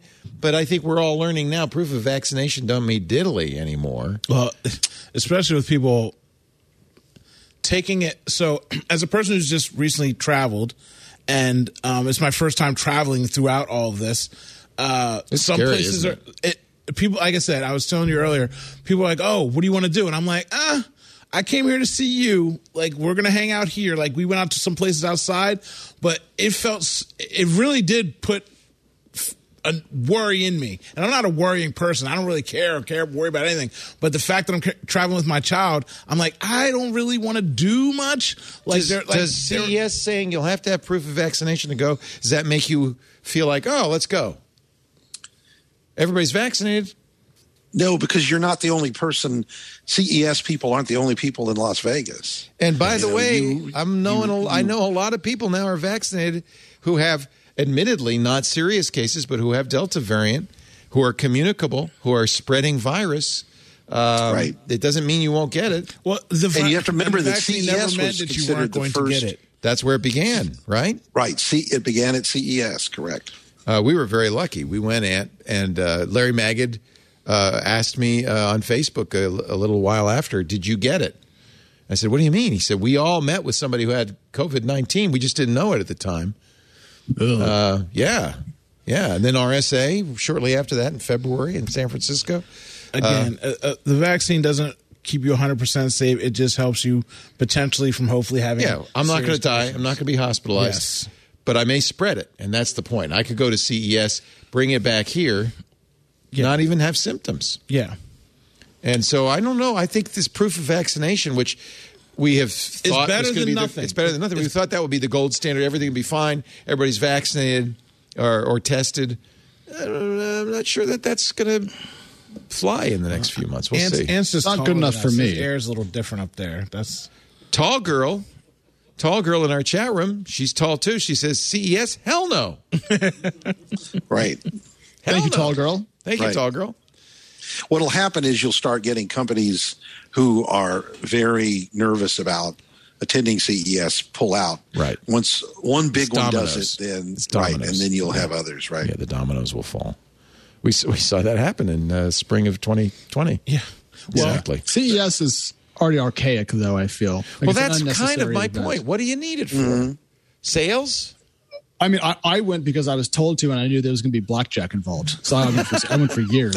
Um, I, I love looking at all the gadgetry and all, the, especially the TVs. Like that was my jam. It's Like, fun. The TVs. Like Yeah, I just, saying I can can see all of them You in can- there at one can- time. Like you, it, there Yeah. is there is that a part of it. That that is the, the joy of t- CES. Besides the people and the drinking. Oh wait, boss, sorry. The the technological hands on is what it's all about. And to be able to do that, uh, spread is- germs equally uh, is what we want to do. interesting to me is this is not, I don't think, going to go away. So this is going to be the new kind of endemic. Uh, you know, there'll be new variants. It's not going to go away. So this is going to change how we work, how we how we travel, conventions. All of this stuff is going to change. Well, and it happened so quickly. I, I had a trip planned for me and my daughter. I said, as I said, this is her first flight. I was like, you know what? You haven't been on a plane. I'm going to start taking places. Let's start doing stuff. Let's just shoot down to Miami. So I booked this trip in like December or, or November to go down like uh, at the end of February, beginning of March, before spring break would happen. And then like February hit and Florida was just like on fire. And I'm like, oh my God, okay, we can't go to, we can't go anywhere. We can't, I can't get on a plane. We can't go to Florida. And then the next month spring break happened and Florida's numbers just took off from there. And I'm like, well, thank goodness I was at least smart enough to not go, but it changed. You went everything. to Sturgis instead, right? yeah, the big, big bike rally. same, same, same. But um, yeah, it, it's it's really a, a weird time. Like I said, even now as we're traveling, we're in certain pods of people. Like people can, oh, come see me. I was like, ah, uh, Yeah. not not this time. Yeah. You know, I'm trying to keep my, my circle tight Yeah. with people that I know are conscious and care about what's going on. From the edge of science comes this news, and I'm not sure it's true, but it's sure a great story. Scientists add human fat gene to potatoes to make them grow huge. Yeah, that's what I always wanted was human potatoes so I could be a cannibal while French fries. Augmenting potatoes with a human gene that encodes a fat regulating protein called FTO essentially alters the genetic code to rapidly mass produce proteins made otherwise identical potato plants grow crops that were 50% larger. This is from the Smithsonian Magazine. Hmm. I think that's what happened to Ant versus me. So there was a chromosome in there that just changed things by fifty percent that I didn't get that he got. I'm trying to reverse engineer it right now. Me and the potatoes. University of Chicago chemist Chuan He, co-author of a paper published in Nature Biotech, told Smithsonian it was really a bold and bizarre idea. To be honest, we were probably expecting some catastrophic effects. So why did you do it? Oh, come on. Scientists are always trying crazy stuff, and that's good. That's good right. thing. Haven't have you seen though for- Jurassic Park? Go ahead, Leo. Yes, I have a question. Yes. So, um, wh- what is your general stance on uh, GMOs? I have no problem with it, and this is a perfect example. Okay, good. So we're in the same boat here. I was kind of joking about the potato thing because, like, f- fundamentally, this sounds great. I like potatoes. I eat potatoes. Make I don't them grow big. them, but someone works does. with Yeah, rice make 'em too, by the way. But we don't do know it. if it tastes different. I mean, does it taste like ah. chicken? No, I- it's just pig. It tastes like pig. Yeah, exactly. Because we're humans are long pork, Tastes right? like pig. R, they call it RNA demethylation. Demethylation increases the yield and biomass of rice and potato plants in field trials. That's great. Rice? Rice, is- big giant rice. Haven't you wanted giant rice? Doesn't that haunt your dreams? Come on, think bigger. Have we learned nothing? Apparently not. Look at the size of this rice. It's huge. I mean, what's wrong with that? Nothing wrong I'm with not that. that mad about we it. need Yeah, that. I'll- no, we need it. There's a lot of people. There's climate change. It's going to be harder to grow food and feed everybody. Absolutely. So if, if, if Solve the massive potatoes and Yep. Extra large potatoes. rice is the solution, I let's want do a potato the size of this table. I want a giant potato. Be great. What is the biggest potato ever grown? Oh. You think Let's find that out. Let's Can- see. can we What Google that? is Can we bing the that? biggest I'm sure there's some small Potato. town that has a giant potato in its town Idaho. square. That's the ever biggest grown potato. Boy, you know, this is uh, the an amateur gardener There grew the world's biggest potato. That that is a catastrophic result right there. That's what the scientists were worried about. That is the ugliest potato I've ever seen. If, if you're on the audio, imagine a potato that got like a huge cancerous tumor onto which you grew more cancerous potato tumors. That's what it looks like. It's a potato with two red peppers Three on the side heads. of its Three head. heads. and a and a Three and a- heads. and Eight a- eight pound, and four avocado ounce potato, smashing the previous world record by nine. That weighs more than some babies. It's got an avocado on its forehead It's a, and, and two peppers for each. it's ears. a baby potato. That's Pass from the audio sour listeners. cream. That's the best way to describe it. If you baked that thing, you could feed an army. Just a little sour Unfortunately- going on, some bacon bits. the rest of the article is behind a paywall. so- And you know, in general, there's there's that thing about uh, ugly fruits and vegetables. There are places that sell them because we only get to see the sexy vegetables Yeah. at the store. So I mean, it's still a vegetable. there's We a uh, there's it. a new food delivery service that only delivers ugly. yeah, Right. uh, you know, uh, ugly vegetables need to be eaten too. As an overweight distressed person, I- I, subscribe to that Distressed subscription. Ugly vegetables need love too. They do. I think They you're do. right. I mean, I'm, I'm an equal opportunity vegetable snacker, especially when it comes to potatoes, which could be fries, which could be uh, au gratin. Okay, okay. Uh, thank you, Alex. It's great to see Alex Wilhelm soon to uh, be a father Whoa, whoa, whoa! I gotta stop telling He's you guys. trying this. as hard as he can. I'm, I'm I'm the Godfather right here. I heard Owens in the mix. I heard Owens, Owena. You know what I mean? In case it's a girl. You know what I'm saying? Like, Owen, I, I can do this. Owen is a name that we actually love. To be hey, clear, hey, but, o- look. but Owena is not. I'm just, I'm, I'm just okay. If it's a By boy, the way, if it's a boy, I'm in there like Kind of weird I- I coincidence it, here, you know but I mean? that's the name of the giant potato. Is Owena. that might be the name of the giant potato. Alex, looks- looks Alex, like I just want to tell you, I tried to make as many babies as I could in that house. You are going to have much better luck than I did, sir. Um, I'm not going to comment entirely on that, but I will just say, Leo, as always, it's a real treat to be on TWiT. But uh, I, I, I need to put a bathroom in my office because I drank a lot of tea. Go, during go, this, go. TechCrunch. Read him. He's a reporter there. He's at Alex on the Twitter. Thank you, Mr. Wilhelm. A pleasure, Leo. Thanks All for having me. I always used to pee in the back there over the corner of the garden over there. smells like it. So you, you can tell. For those who do not know, Alex lives in my childhood home, Yeah. which is a long, strange story. It's, it's also Leo's fault that it's so haunted. So, It's haunted. It's haunted. the ghost of Panos Panay Yes. just rolls around I throwing got, tablets. I got an idea. Here's an idea. Satya, listen. Satya, We'll listen. change nothing. It's going to be beautiful. You just be patient.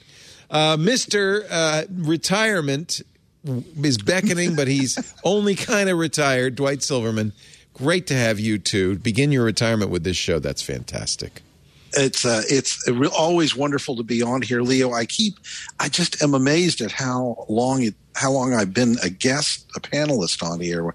I occasionally I go back and look it up, and it's like, like from 2004. We've been doing this is one of the longest running podcast. It might be one of the, the longest continuous running podcasts. I, I mean, I'm, I go. I guess there's, but we've been doing this since uh, 2005, so we're entering our 16th year. Um, yeah, our 17th. Actually, we're in our Well, I'm 17th I'm year. I'm always honored to be on it, and I'm particularly proud of the fact that now that I have uh, clicked the no longer working at Forbes link on LinkedIn, my uh, current open status as a panelist at TWiT has Put that on your TWiT resume. at the top of my Perfect. uh, jobs on LinkedIn. Perfect. so that's my current job. Is I love it. Panelist at TWiT. We should call him that. TWiT panelist. Put that in the lower third. It's great to see you as always, Dwight. Yeah, long time we've been friends. It's great. That's in right. fact, that's one I one of the things I really cherish about uh, doing this is is people like you and Alex and Owen. Uh, uh, I've uh, I've known and I consider good friends, which is great because I don't actually have to see you and take you out to dinner or anything. Uh, unless, you, unless Owen, you could we could go out to dinner. Did that- Lisa say we could go out to dinner? that's, right, that- that's, that. that's how the virtual thing works out. You know what I mean? Owen JJ Stone, IQMZ. Before you wrap this up, I just want to thank everybody for joining us. Owen likes to wrap up the show on his own. Uh, we do the show every Sunday afternoon, 2.30 Pacific, 5.30 Eastern, 21.30 UTC. You can watch us make it live uh, at twit.tv slash live. There's live audio and video streams there. If you're watching live, chat with us live, either in the IRC, that's free to all, irc.twit.tv, or in our Discord if you're a member of Club TWiT. That way you can participate in the animated excitement uh, going on in there. You also, um, I love the animated gifs, I have to say. Uh, you also uh, can get shows after the fact. I don't know where these. I don't know where they find these. I told just- you that's the best part. I just. I know the. I'm sorry. I, I, not to discredit everything else about it. Yeah, I mean, yeah. that is literally the fun life blood, Yeah. life juice Yes. of. Um, It's so fun. I, I'm loving Discord. Um, after the fact, on demand versions of the show are available uh, at our website, twit.tv. There is a dedicated YouTube channel for This Week in Tech. You can also subscribe in your favorite podcast client. I would encourage you to do so. Uh, in fact, if you do, leave us a review, please. Five stars would be nice. Tell the truth. You don't have to lie. But uh, put that review in there because uh, we want to let the world know about this week in tech. You'd think after 17 years everybody would know, but there's still some a few, a handful of holdouts who have never heard of the show. Um, what else? If you are listening after the fact, we have other ways of interacting. Uh, of course, there's our forums at twit.community. There's our Mastodon at twit.social. Um, and of course, the Discord. If you're a member of Club TWiT, uh, we're in there all all week long. Thanks everybody for being here. And I am going to let, as always, the Reverend Owen J.J. Stone conclude today's festivities. Owen? So, so unfortunately for you, I, I am not Ant Pruitt, but I am wonderful as always. Uh, let me just tell you something about like the twit and the TWiT House that you might not know about. Like back in the day at the old TWiT House, they had a wall where guests would come and sign it. And I, being an insane person, stood on the wall and had Uncle Leo outline me in a Sharpie. I remember. And I'm a dinosaur. And for a good little while, no one signed, no one dared sign inside my body. But they ran out of space. They started doing it. But that's the kind of fun family stuff that we cool. got going on here. It is just an awesome place. And just being here after uh, what I, in my mind, I think it might be like six or seven years since I've been in the studio, which seems like forever, but not forever because you've been doing the show since uh, uh, chiseling tablets. It's, it's just uh, impressive that you keep the show going the way it is with the panelists and the guests. It's thanks and, to you and- guys, And if, you, really. and if you haven't been here, it's a great setup and situation. I, I know we're still running 8.1, but let me tell you something. We're running 8.1 better than most people are running uh, Mac M1s out here. Okay, a lot, of, a lot of shows out here with some new tech that ain't doing Oh, what we the don't need twit is doing over Yeah. here in this world. Okay, just so you know. So I just want to say again, love you viewers, love you listeners. You guys are the best people in the world, and I, for you, am going to go rob the vault of electronics that Uncle Leo has in the Uh-oh, basement. uh-oh. Well, he says he doesn't have Uh-oh. them, but I've been here. I Uh-oh. know where it is. I'm going to go get it. Me and Lisa are going to go hit that black car and get some lunch or dinner. I love you guys. Another twit is in the can. Bye bye, everybody.